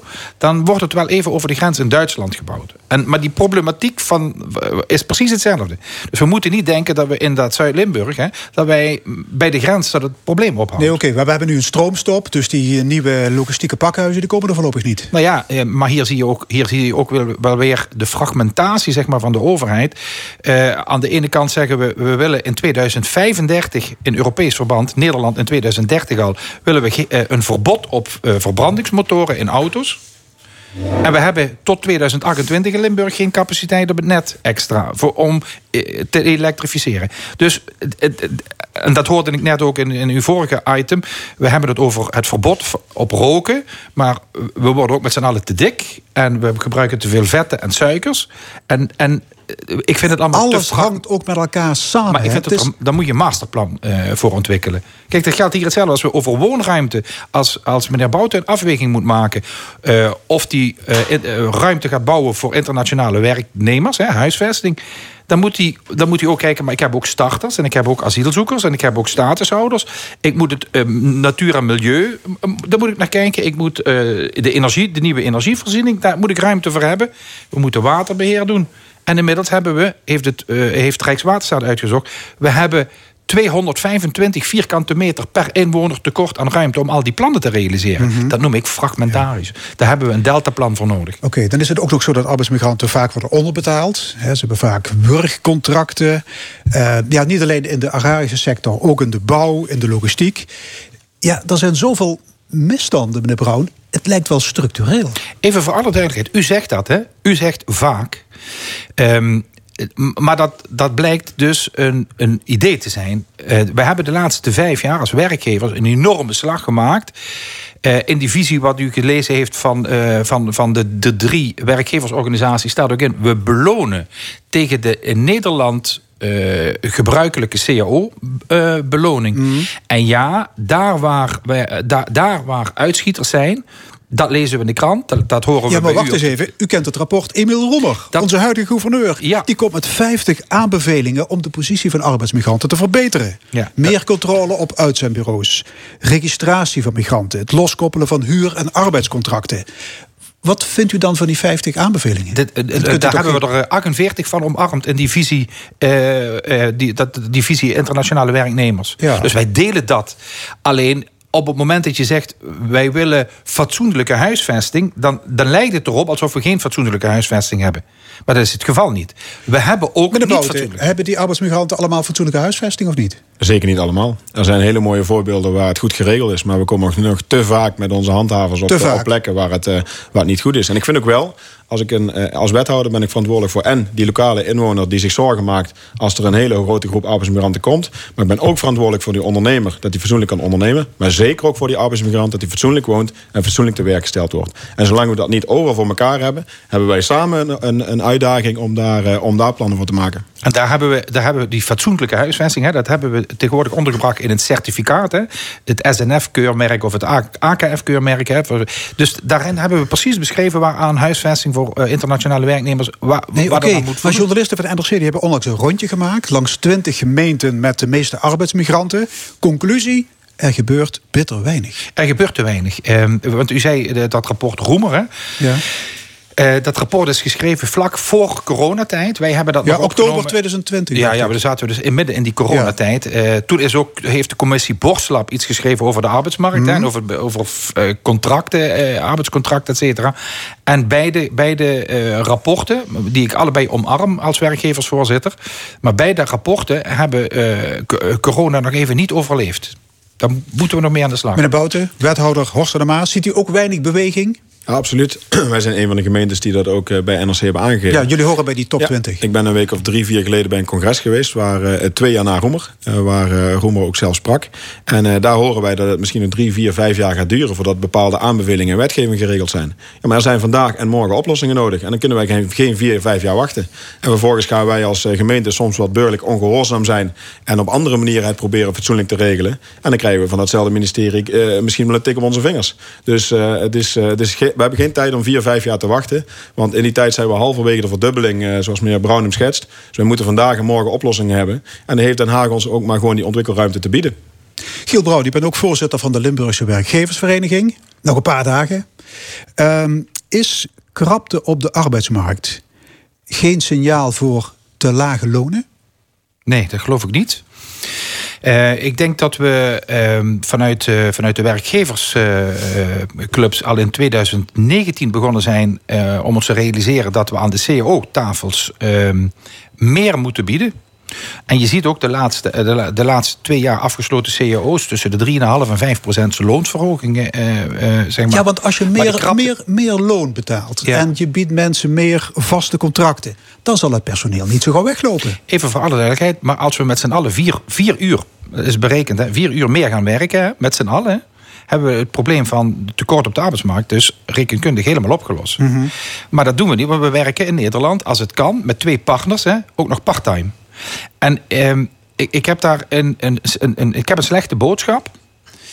Want ik denk dat het leven de komende jaren dermate veel duurder wordt als het gaat over rentestijging op de hypotheek, de energiekosten die gaan stijgen, levensmiddelen die gaan stijgen. Dat wij het ons volgens mij niet meer kunnen blijven permitteren om eh, met 32 of 26 uur eh, contracten eh, een huishouden te, te, te runnen. Dus ik denk dat er meer vraag gaat komen naar fulltime contracten. En dan moeten we ons afvragen of de hele toeslagproblematiek wat we hebben, huurtoeslag, gezondheidszorgtoeslag, kinderopvangtoeslag, dat staat ons in de weg om mensen van 26 uur naar 30 uur, naar 32 uur te gaan, eh, te gaan brengen. Want die extra gewerkte uren zijn mensen kwijt aan het inleveren van de toeslagen. Dus ik denk dat we daaraan eh, in gezamenlijkheid, het is ook onze verantwoordelijkheid, hè, maar in gezamenlijkheid dat we moeten gaan werken aan eh, op weg naar terug. Dus u 38 bent, uur. het, u bent het eens met mensen die zeggen... je moet krapte niet zien als een probleem... maar ook als een kans om dingen anders te doen. is met alles zo. Met alles. Als je in problemen blijft denken, weet je één ding, wordt het probleem alleen nog maar groter. Ja, want we zijn kampioen er deeltijdwerkers. U zei het al, Ja. dat moet misschien anders. Ja. Eh 1 miljoen mensen zijn afgekeurd. Ja. Eh, werkgevers gaan misschien meer energie steken in innovatie. Dus Ja. je hoeft misschien niet meer arbeidsmigranten binnen te halen. Maar als ik naar het verleden kijk, hè, dus waar wij geïnvesteerd hebben in robot, robotisering en automatisering, hè, dat, zijn nog, dat, dat heeft nog steeds geleid tot meer banen. Niet tot minder. Want doordat je investeert in robotisering en, en, en, en automatisering, kun je meer aan. En, en ja, wij zijn een handelsvolk. Hè. Nederland is een handelsvolk. Hè. Wij exporteren 25% van ons bruto nationaal product eh, all over the world. We gaan gewoon meer doen. Dus automatisering eh, eh, en, en robotisering ehm, biedt niet de oplossing, is niet voldoende oplossing voor het probleem van tekort op de arbeidsmarkt. Roy Boten? Ja, ik denk dat we daar nog wel een uur over eh, in gesprek kunnen gaan. ik, ik denk hem echt anders. Ook de, de vorige vraag die u stelde. Eh, en gelukkig heeft het Europees Parlement eh, inmiddels besloten dat het minimumloon in heel Europa omhoog gaat. Dat maakt ten eerste weer het probleem dat een aantal groepen arbeidsmigranten thuis veel meer kunnen verdienen. Dus niet meer deze kant op komen. Dus dat maakt wel iets waar we ook weer samen een uitdaging hebben. Maar ik ben er ook van overtuigd. Ik spreek te veel mensen die heel belangrijk werk doen. Die, eh, die 9,80 euro bruto per uur krijgen. Nou, dan snap ik dat je energiearmoede was vroeger. Eh, ik kan geen zonnepanelen betalen. En nu is het, ik kan mijn energierekening niet meer betalen. Op het moment dat wij zorgen dat die mensen ook weer fatsoenlijk kunnen, kunnen besteden. Dan gaat die MKB'er ook weer gewoon genoeg inkomsten krijgen. En dan heeft hij ook weer de ruimte om meer te kunnen betalen. Ja. Dus ik denk, het is zeker niet de oplossing. Maar wel onderdeel van de Ja, oplossing. 1,2 miljoen mensen komen straks in de financiële problemen. Absoluut. Maar dat zijn niet, dat zijn niet degenen waar eh, eh, in de inkomensklasses alleen waar eh, Roy Bout het over heeft. Dat zijn ook de middeninkomens. Ja, ja, die zeker. buiten alle, alle, alle regelingen vallen. Dus, eh, maar in die zin, hij noemde een belangrijk woord waar ik het wel mee Ja, eens kort ben. nog even. Ja, dat is als we in Europees verband het minimumloon optrekken, hebben we dus ook geen concurrentievervalsing. En dus kunnen we daarin mee. Oké, goede zaak dus. U bent nog een paar dagen, ik zei het al, voorzitter van de Limburgse Werkgeversvereniging. Waarom stopt u na vier jaar? Ik heb twaalf jaar eh, bestuur. eh, dus ik ben twee jaar bestuurslid, zes jaar penningmeester en vier jaar voorzitter geweest. Goed en geweest. De, en de termijn is op, om. En, de, en, en, en ik ben erg trots dat wij een 40, eh, iemand die 40 jaar is uit Noord-Limburg eh, he- hebben benoemd als mijn opvolger, Ron Koenen. Daar ben ik zeer eh, verheugd over. Oké, en noem eens één ding waarvan u zegt, dat heb ik goed gedaan. Ik denk dat ik. eh, eh, men zegt dat ik de ondernemerstaal terug heb gebracht in Den Haag en op het provinciehuis. omdat ik zelf ondernemer ben en geen bestuurder. Dus, en dat heeft geleid tot een hele hoop eh, transparante, goede lobby's. Oké, Roy Bouten, u bent net begonnen aan uw tweede periode als wethouder in Maas. Ja. Zin in? Absoluut. Ik heb de allermooiste baan van de hele wereld. Want ik mag elke dag met 42.000 actieve Horst aan de Maas en naar Horst aan de Maas mooier, gezonder en, eh, en eerlijker maken. Hartelijk dank. Roy Bouten en Giel Bruin.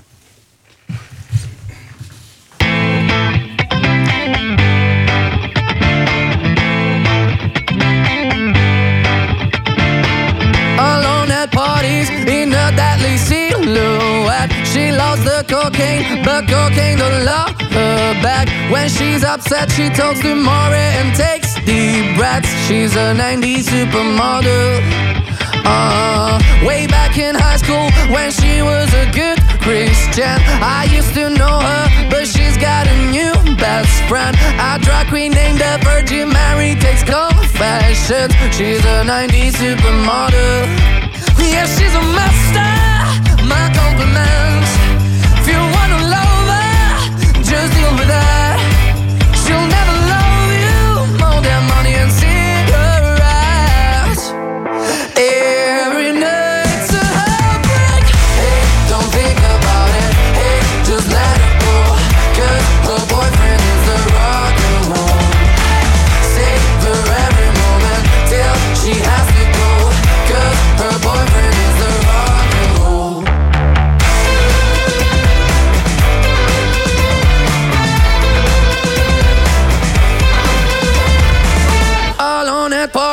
She's working around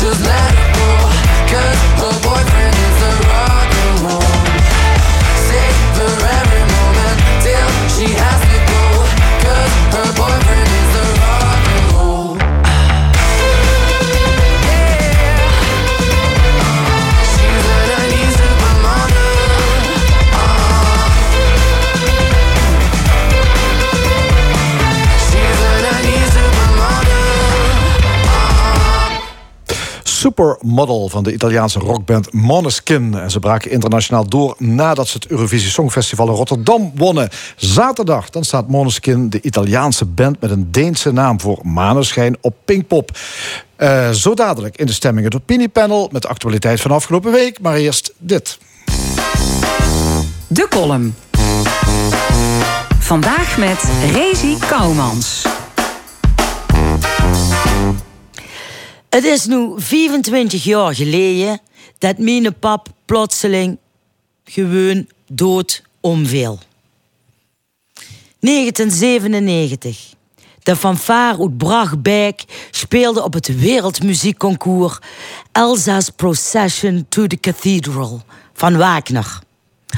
Ach, Truusje, zei pap tegen mijn mam.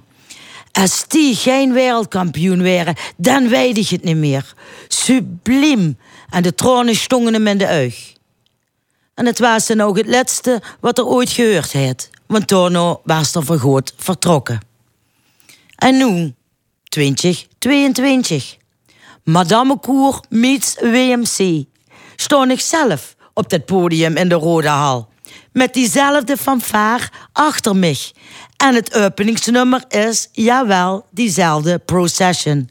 Gedirigeerd door Jos Zegers. Jos.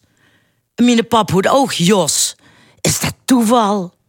Ik weet het niet. Mijn mam was bij ons toen spirituele. Ik leek meer op mijn pap. Wat hier en nu. En nu kreeg ik in groot mistrees gezag de chevrooie. Of op zijn hales hoondervel. Toch maar eens gegoogeld, hè? De betekenis van Jos. Jozef. Loester. God geven vermeerdering. Geven vermeerdering? Hmm, dan moet ik toch opeens aan een gans andere Jos denken. Die bij Jos een gemuun.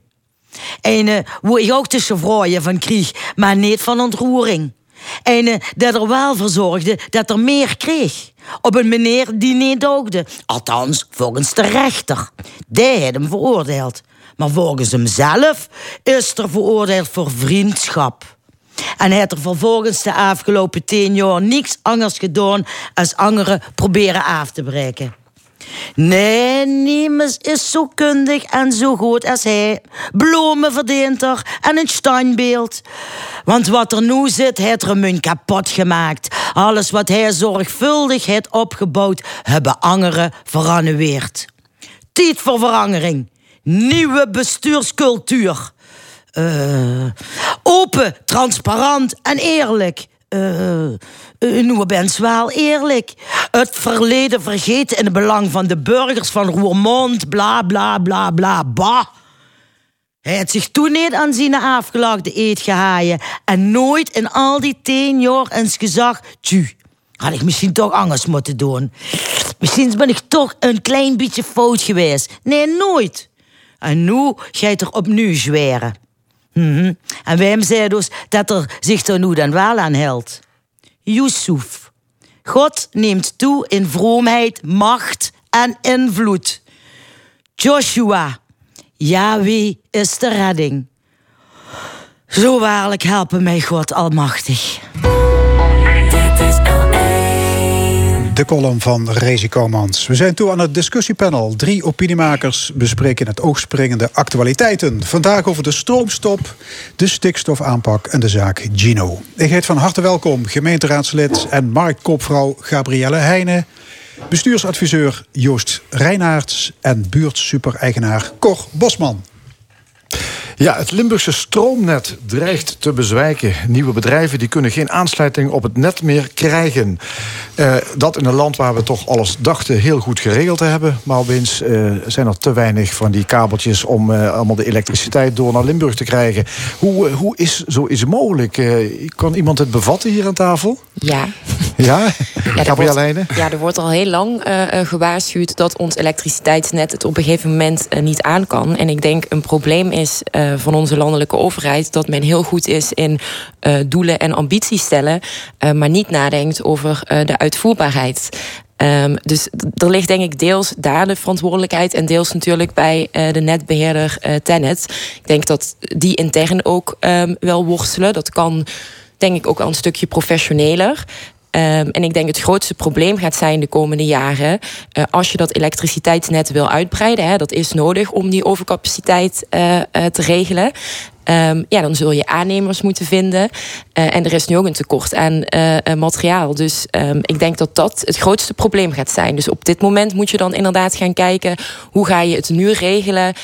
Ga je priori- prioriteiten stellen? Dus ik vind dat hele ehm, idee van wie het eerste komt, eh, eh, wie het eerste maalt, vind ik heel achterhaald. Je moet nu wel echt gaan kijken eh, welk bedrijf heeft ook maatschappelijk toegevoegde waarde en wie eh, krijgt dan als eerste voorrang. Ja, eh, terwijl ja, eigenlijk is het opmerkelijk. Hè, juist het stroomnet hebben we nodig om, ehm, om, om de energietransitie Nee. uit te voeren. En dan zou je- denken, daar moet toch over nagedacht zijn. Ik zou ook zeggen, want ik was tegen zo'n jou, ik was wel verbaasd toen ik het laatst afgelopen donderdagochtend de Limburger Groot. ehm zeg maar, ook een beetje de Limburgs kalimeren en mij werd ook wel een beetje wakker. Zeg ik, ja, waarom net weer dat Limburg? Dat geef ik ook eerlijk toe. Ja, Brabant, hè? Joost Reinaerts is dit. Ja, Joost Rennert. Ehm, dus ik was weliswaar geschrokken. Ik denk namelijk ook dat, volgens mij, eh, regeren is vooruitzien. Ik denk eigenlijk, we hebben er al, al jaren over. Wij moeten verduurzamen. Wij moeten anders inrichten. Ehm, dus ik denk, dan heb je eigenlijk toch wel laten verrassen... of laten overvallen door de omstandigheden. Ik wil dan Wie, is denk- dat? Is dat Tennet? Is dat inderdaad een netbeheerder? Of is dit ook, Beide. ook politiek bestuurlijk? Ik, eh, ja, ik, kijk, ik vind het altijd makkelijk om Tenet de schuld te geven. Ik denk dat het namelijk een combinatie van is. Ik, eh, het is, naar mijn mening, ook wel iets wat je natuurlijk op meerdere vlakken terugziet. Eh want als je dus voor, voor Tenet vervangt voor Belastingdienst... zie je in wezen hetzelfde probleem. De politiek wil, de politiek eist... En het uitvoeringsgedeelte, eh, dat eh, zakt door de hoeven heen... omdat dus, het, het, het, kunt niet waarmaken. Nou ja, Ehm, dus- investeert wel veel in windmolens op zee, maar minder in Limburg. Dus in die zin ligt daar ook zeker wel nu een verantwoordelijkheid... dat nu Ja. Limburg en Brabant vooral eh, de sjaak tuurlijk. zijn. En, en je kunt zeggen als, als het argument van... goh, luister, want er zijn omstandigheden die nu versneld zijn. Hè. We hebben met Oekraïne te maken, dus ik snap het tot een bepaalde hoogte wel.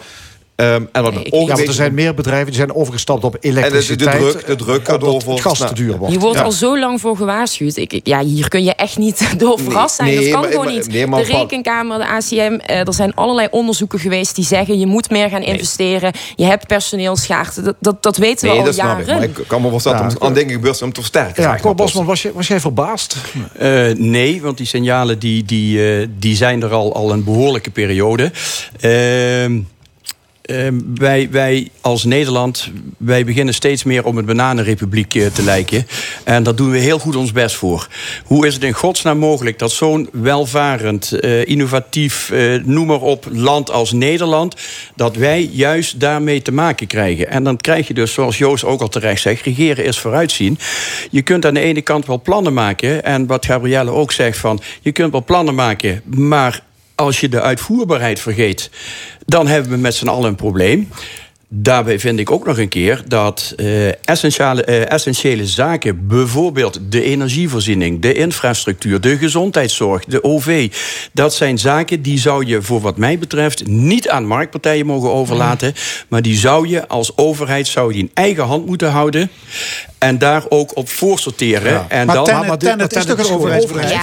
Ja, de overheid is aandeelhouder. Dus in die zin ja, Ja, zijn ze... maar, maar ze, hebben, ze zijn aandeelhouder. Maar eh, eh, eh, we, hebben, we hebben ooit een Limagas gehad. Dat was ons eigen, ons eigen gasbedrijf. We hebben never nooit problemen gehad. Eh, hè, het Gronings aardgas stroomde binnen. Het moest allemaal verkocht worden. Eh, het OV moest, eh, moet geprivatiseerd Oké, worden. voordat et we het over al die sectoren gaan hebben. eh, nu dus een stroomstop. Dat betekent dat nieuwe bedrijven die zich in Limburg willen vestigen... Ja, dat die er niet meer vanuit moeten gaan dat ze nog eh, elektriciteit kunnen... hè? Komende- de ja. komende Daar jaren. is toch een personeel voor. Dat is geen personeel. Nee, maar dat, kan, Nou, maar dat economisch gezien kan Limburg zich dat ook helemaal niet permitteren. Nee. Ik bedoel, wij, wij zijn nu niet de regio waar, waar, eh, ja, waar de, de, de, de, de bomen tot in de hemel groeien. Nou ja, ik zie het ene na het andere bedrijf eh verrijzen als de provincie rijd. juist, daar waren we heel goed mee op weg. Maar op het moment, die bedrijven die moeten ook ergens een knopje hebben... waar ze s'morgens het licht aan kunnen maken. Dus, dus wat Maar gaat dit, betekenen? Nou ja, dit gaat betekenen dat zelfs al bijvoorbeeld eh, eh, een bakker, eh, ja, die, die kan al in de problemen gaan komen. Maar als je dus bepaalde bedrijven hebt, hè, zoals op de Brightland Campus, allerlei start-ups die juist bezig zijn met goede ontwikkelingen. Ja, ik vind dat je die dan inderdaad voorrang zou moeten geven. En dat loopt nu allemaal spaak voor de komende vijf jaar. En om op ter- eh, kort terug te komen, ik denk juist dat het probleem van Nederland is juist dat wij heel welvarend zijn. wij, zijn gewoon heel rijk. En daardoor denk ik hangt er ook vaak een sfeer van hè, het komt allemaal vanzelf wel goed. Maar een gedegen plan van aanpak eh, is er niet. Er is gewoon heel veel geld, inderdaad, wordt er tegen aangegooid. Maar vervolgens is er geen enkel plan Ja, maar van wordt aanpak. 2 miljard wordt daarvoor uitgetrokken. Nee, ja. Maar het probleem is natuurlijk dat er ook vergunningen Nee, afgegeven is en- en- voor die hoogmasten, voor die verdeelstations. En daar zit juist Nee, het, en- het daar zit probleem. gewoon- nee, dat nee. schiet niet op. De vergunningen, dat is niet waar. Dat is ook, eh, eh, ook gecontroleerd, ook door de gedeputeerden. In Limburg is het vergunningstraject geen probleem. Dus eh, hier zou Tennet niet te- aanlopen tegen eh, eh, een langzaam vergunningstraject. Dat wordt echt besproken door de, door de provincie. Maar volgens mij kwam het ook volgens mij, en dat las ik goed, vond ik wel eh, ergens volgens mij in de Volkskrant werd genoemd. Het ging over handdoekje leggen. Het is van deel ook administratie. Want al die bedrijven die nemen nu eigenlijk een voorschot op het maximale gebruik Dat van ook, ja. elektriciteit.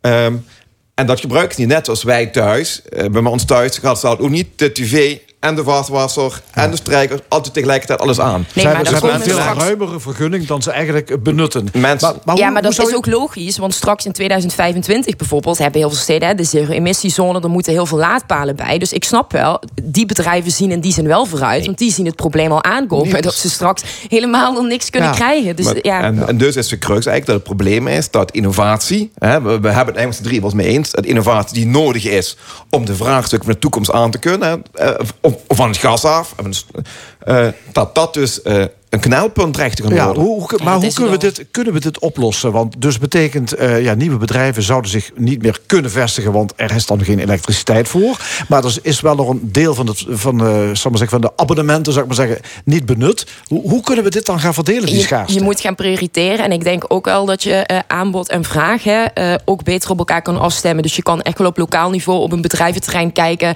eh, wat je al enigszins zou kunnen verbeteren... zodat de vraag iets, iets minder eh, eh, wordt. of beter Ehm, verdeeld. maar ja, er zal geen enkel verdeeld. bedrijf zijn, want dat zei je ook al. Natuurlijk, die bedrijven hebben die, die extra ruimte die ze, niet, die ze niet benutten. Daar hebben ze geen zin in om die af te staan. Want ze weten, ik moet vergroenen en ik heb straks die ruimte wel nodig. Ja, maar daarom moet je dus, vind ik, ook nu de provincies wel eh, wat meer middelen geven om daarop te sturen. Want ik denk dus wel dat zij inderdaad weten, eh, oké, waar willen we inderdaad bedrijven vestigen?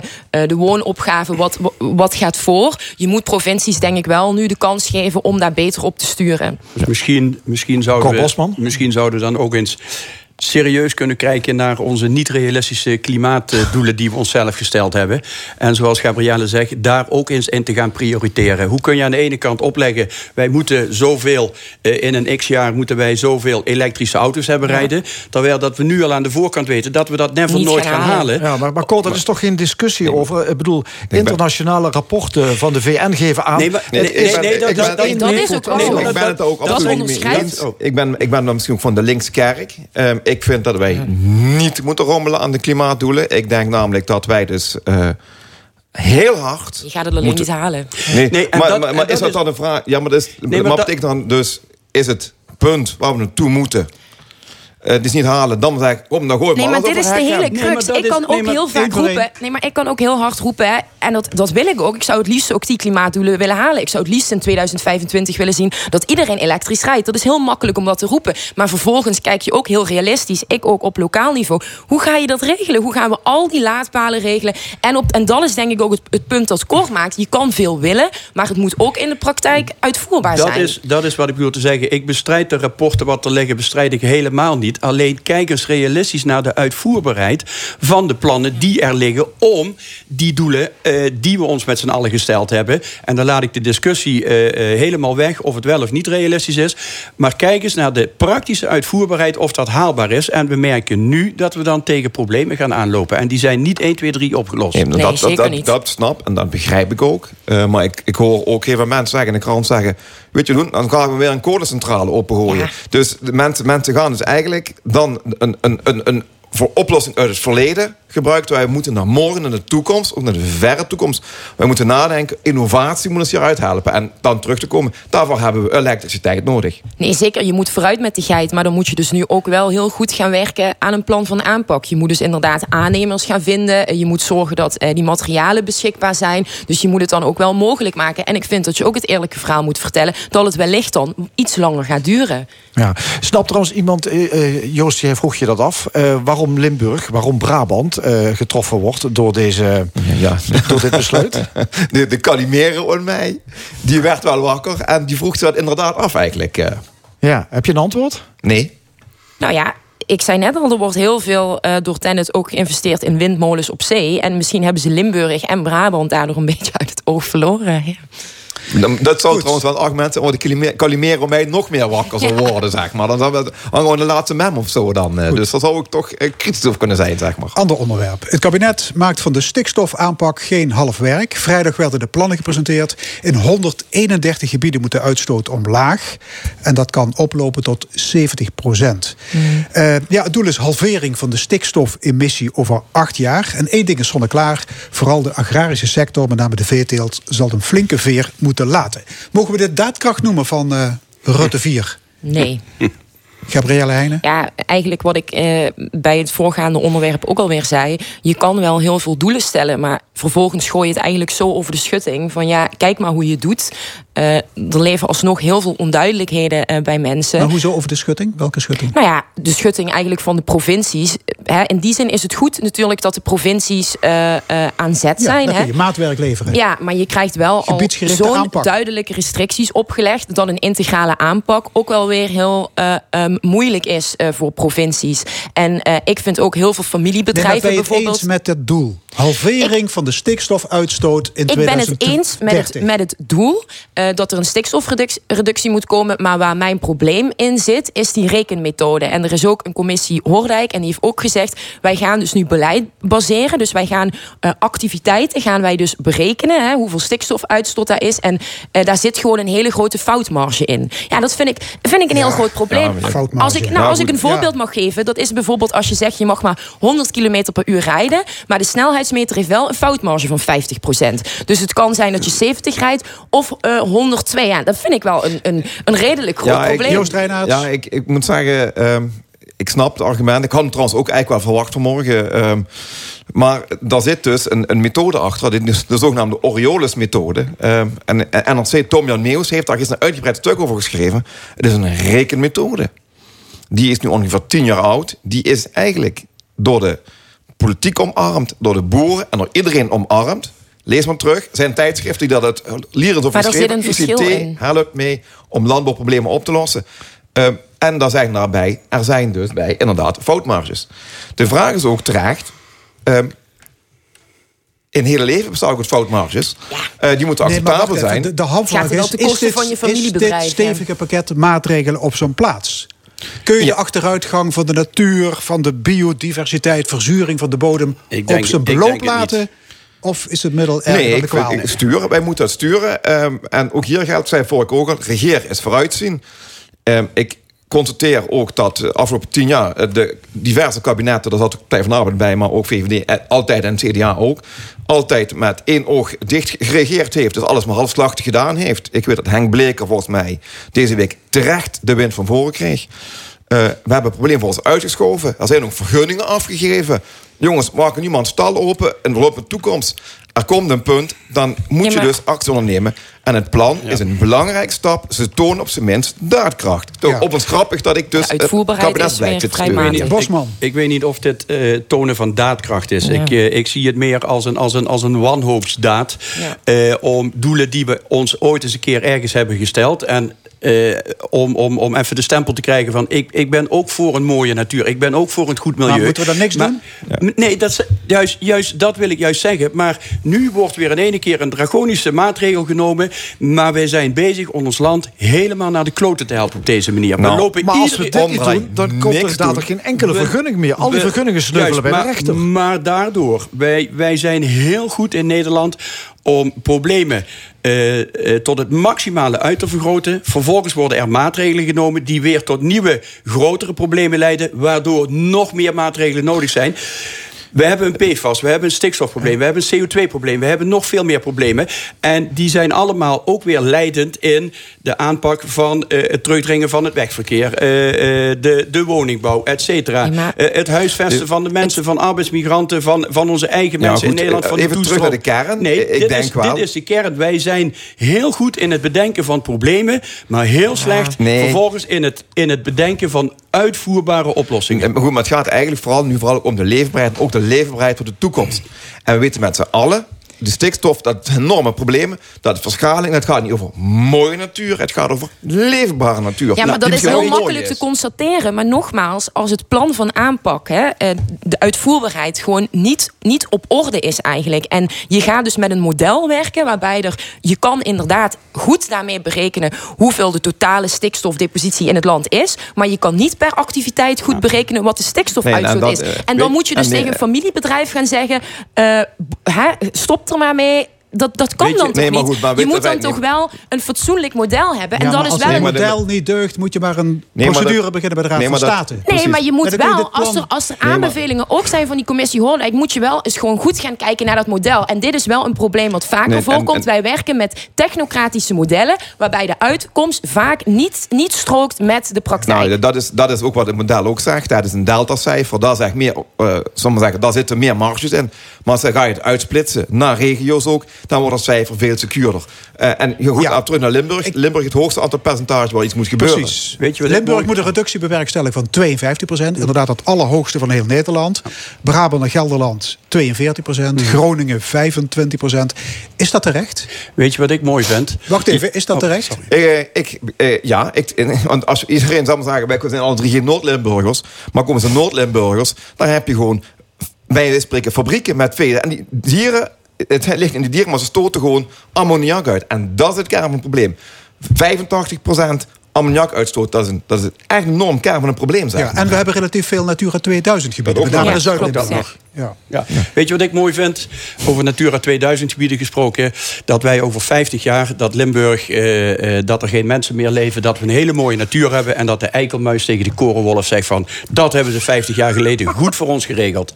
Wij, wij hebben het over leefbaarheid. Als wij, als wij ons ons mensen zo gaan beperken. En nogmaals, ik ben ook eh, eh, voldrongen van de nut en noodzaak. Maar als wij ons op deze manier onze leefbaarheid willen gaan regelen... dan wordt het juist onleefbaar. Is het nou zo'n ramp om, om zwaar vervuilende boeren uit te kopen? Of aan te spreken. Daar heb ik het helemaal niet over. Jullie, jullie willen mij in een, in een hoekje duwen. Daar, ah, dat gaat jullie niet lukken. Dat, dat wil ik ook niet. Ik wil eens dat wij in Nederland beginnen normaal te denken over problemen die heel serieus zijn.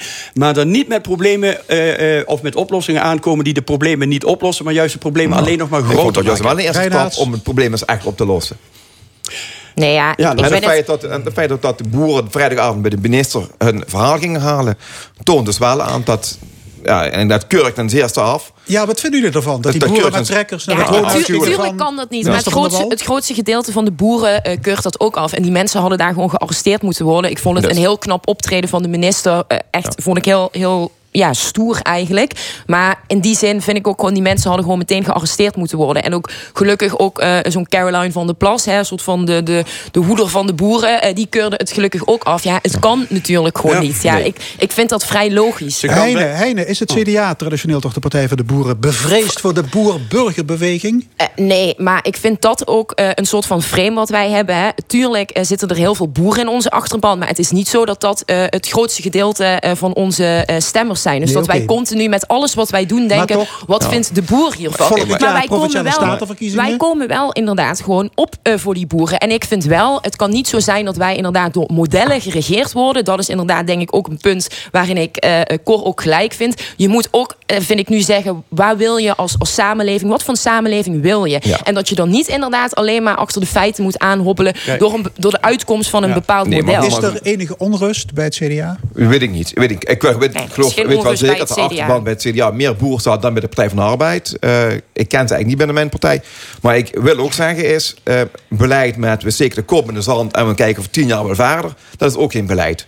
Eh, en soms heb je modellen dat- nodig om daarbij te helpen, zeg maar. Kijk, die, die, die boeren die hebben het recht om hun gram te halen. Of ze dat op een goede manier hebben gedaan, dat laat ik even in het midden. Als minister Van der Wal in Frankrijk minister was geweest... dan had ze haar hele huis onder de stront gespoten met de, met de karren. Dat is, dat is de Franse aanpak. Dus over alles is wat te zeggen. Keur ik ook af. Ja, dat keur ik Ja, ook daar mag, af, ja, daar mag iedereen van vinden wat hij wil.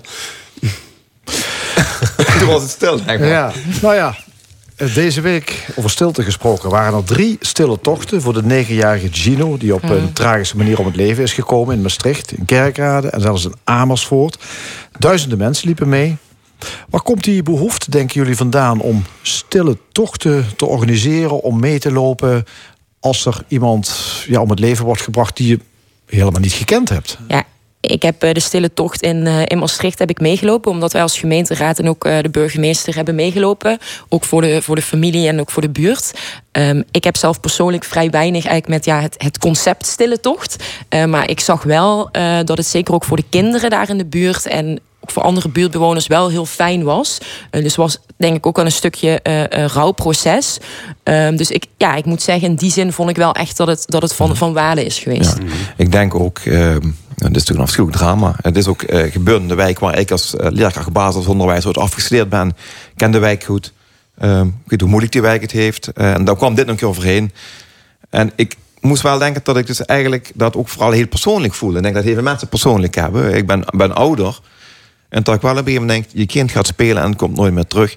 Ik denk dat dat het grootste, het ergste is wat een ouder kan overkomen. En die pijn, die vrees, ehm, zal denk ik bij heel veel mensen eh, bewust zijn, denk ik, eh, daarvoor. En twee is ook denk ik dat Donnie M. denk ik gewoon de belichaming van het kwaad. Dat is een kwaad dat we niet willen tegenkomen, wat eigenlijk zo in een onschuldig kinderleven gekomen is en dat uit zijn leven getrokken Nou, heeft. eh, wat, kijk, ik denk wat vooral ook speelt... is dat Donnie M. op zijn zeventiende al eigenlijk veroordeeld is... omdat hij destijds al twee Ja, ja. jongetjes heeft, heeft aangerand of misbruikt. Eh, maar Donnie M. is zelf in, in zijn jeugd ook niet... eh, eh, ehm, Nee. en, en ik wil het daar absoluut niet mee goed praten... Hè, maar wat ik een heel groot probleem vind is... als je een 17-jarige jongen hebt die al jongetjes misbruikt en mishandelt...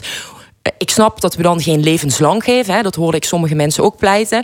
Maar dat zo'n jongen vervolgens, of, of man, eh, van de radar verdwijnt. Terwijl we gewoon weten dat hij een probleem eh, Ja. vormt. Ja, hij dat, had dat zijn- weten we trouwens ook niet zeker. Hè? nou ja, er, niet- er gaan ook al geluiden dat er ook een week daarvoor een, een wietplantage daar was gevonden. Er was een brand geweest. Hij wisselde continu van werkgever. Hij had zijn ramen had hij afgeplakt. En vervolgens, als hij dan dit nu doet, zeggen heel veel instanties: ja, hij had ook zijn leven niet op de rit. Denk ja, als. als Heel veel instanties dat weten. Hoe kan zo iemand dan eh, eh, van de radar verdwijnen? Kijk, ik denk dat we het nooit helaas kunnen voorkomen in een, in een vrije maatschappij waarin we leven. Dat, ja, dat, dat zoiets gebeurt. Hè. Er kan altijd een, een kwaad iemand komen Ja. en een kind van de straat plukken. Maar dat zo'n iemand Nee, van de een verdwijnt. beetje, de, een beetje de kritiek is, eh, die, die kritiek is ook denk ik eh, hartstikke terecht. zeggen, het zou, je kind maar zijn. En, ehm, dus, dus dat is afschuwelijk. Het probleem is denk ik, ehm, wat je ook wil, je krijgt het kwaad als het zijn weg wil zoeken naar iets. Dat weet zijn weg wel ergens te vinden. En dat, dat is gewoon hele triest aan het verhaal. Het heeft zich gewoon een jong kind van negen jaar de dupe van geworden. Ja, En dat is, dat is, dat is de, trieste, de trieste uitkomst. Maar je kan, daar niet, of je kan Gabrielle wel, wel heel ver volgen. Op het moment als van iemand bekend is eh, eh, hoe dat die in elkaar steekt, eh, dan zou het misschien voor de maatschappij beter zijn om zo iemand niet meer deel, actief deel te laten nemen aan de maatschappij. Hoe je dat zou moeten doen. Wordt al gezegd, ja, je kunt niet iemand levenslang opsluiten. Moeten we niet eerst even de rechtszaak eh, Eh, af, nee, maar afwachten? goed, dat, maar dit is wel om, om, om een antwoord te geven eh, waarom zoveel aandacht. Dit is ook een collectief gevoel van hadden we niet dit of hadden we niet dat. Een, een, een, Ja, wat, wat opvalt is dat heel ingehouden- veel instanties ervan langs krijgen. Van de kinderbescherming, noem maar op. Is, is dat terecht? Ja, dat is dus, dat, dat is dus wat ik net zeg. Dat vind ik ook Nee, inderdaad dat wel je, en dat zal vroeg ook om nooit- dat, om dat al meteen te Dat- zeggen. Nee, dat zal, ook nooit, dat zal ook nooit gezegd worden in het kader van de privacy. Maar alles wat je tot nu toe leest, is dat we in dit geval met iemand te maken hebben met een problematische achtergrond. Laat ik het dan zo Ja. zeggen. En Maar wat die daar zijn er precies- wel meer, maar die kun je en die allemaal zijn er meer, maar dat is wat Joos ook zegt. Je kunt, je kunt niet de hele maatschappij tegen eenlingen gaan beschermen. Maar op het moment dat van iemand bekend is... dat iemand voor problemen kan zorgen... zou het misschien beter zijn om die preventief te volgen. In ieder geval op de radar te houden. Ik ken wel meerdere voorbeelden eh, eh, van mensen waarvan ik denk, ja, ik vind het vrij raar dat, dat daar de kinderen eh, eh, nog steeds eh, eh, bij zijn. Hè? Of eh, dat iemand niet van straat wordt geplukt. Dat je eigenlijk weet, dat gaat een keer, een keer fout. Niet op deze manier, hè, maar misschien een auto-ongeluk, et cetera. Dus ehm, ja, in, in die zin ben ik het helemaal met Cor eens. Maar goed, het breekt je hart. Absoluut. Hartelijk dank. Discussiepanel. Vandaag met Gabrielle Heijnen, Cor Bosman en Joost Reinaerts. En dit was de stemming, vandaag gemaakt door Rob van Dierme, Fons Geraert en Frank Ruber. Graag tot volgende week, zondag dan weer om 11 uur op deze zender. Dit programma wordt herhaald maandagavond om 8 uur... en is ook terug te beluisteren op onze website l1.nl en ook via podcast. Ik wens u nog een hele mooie zondag.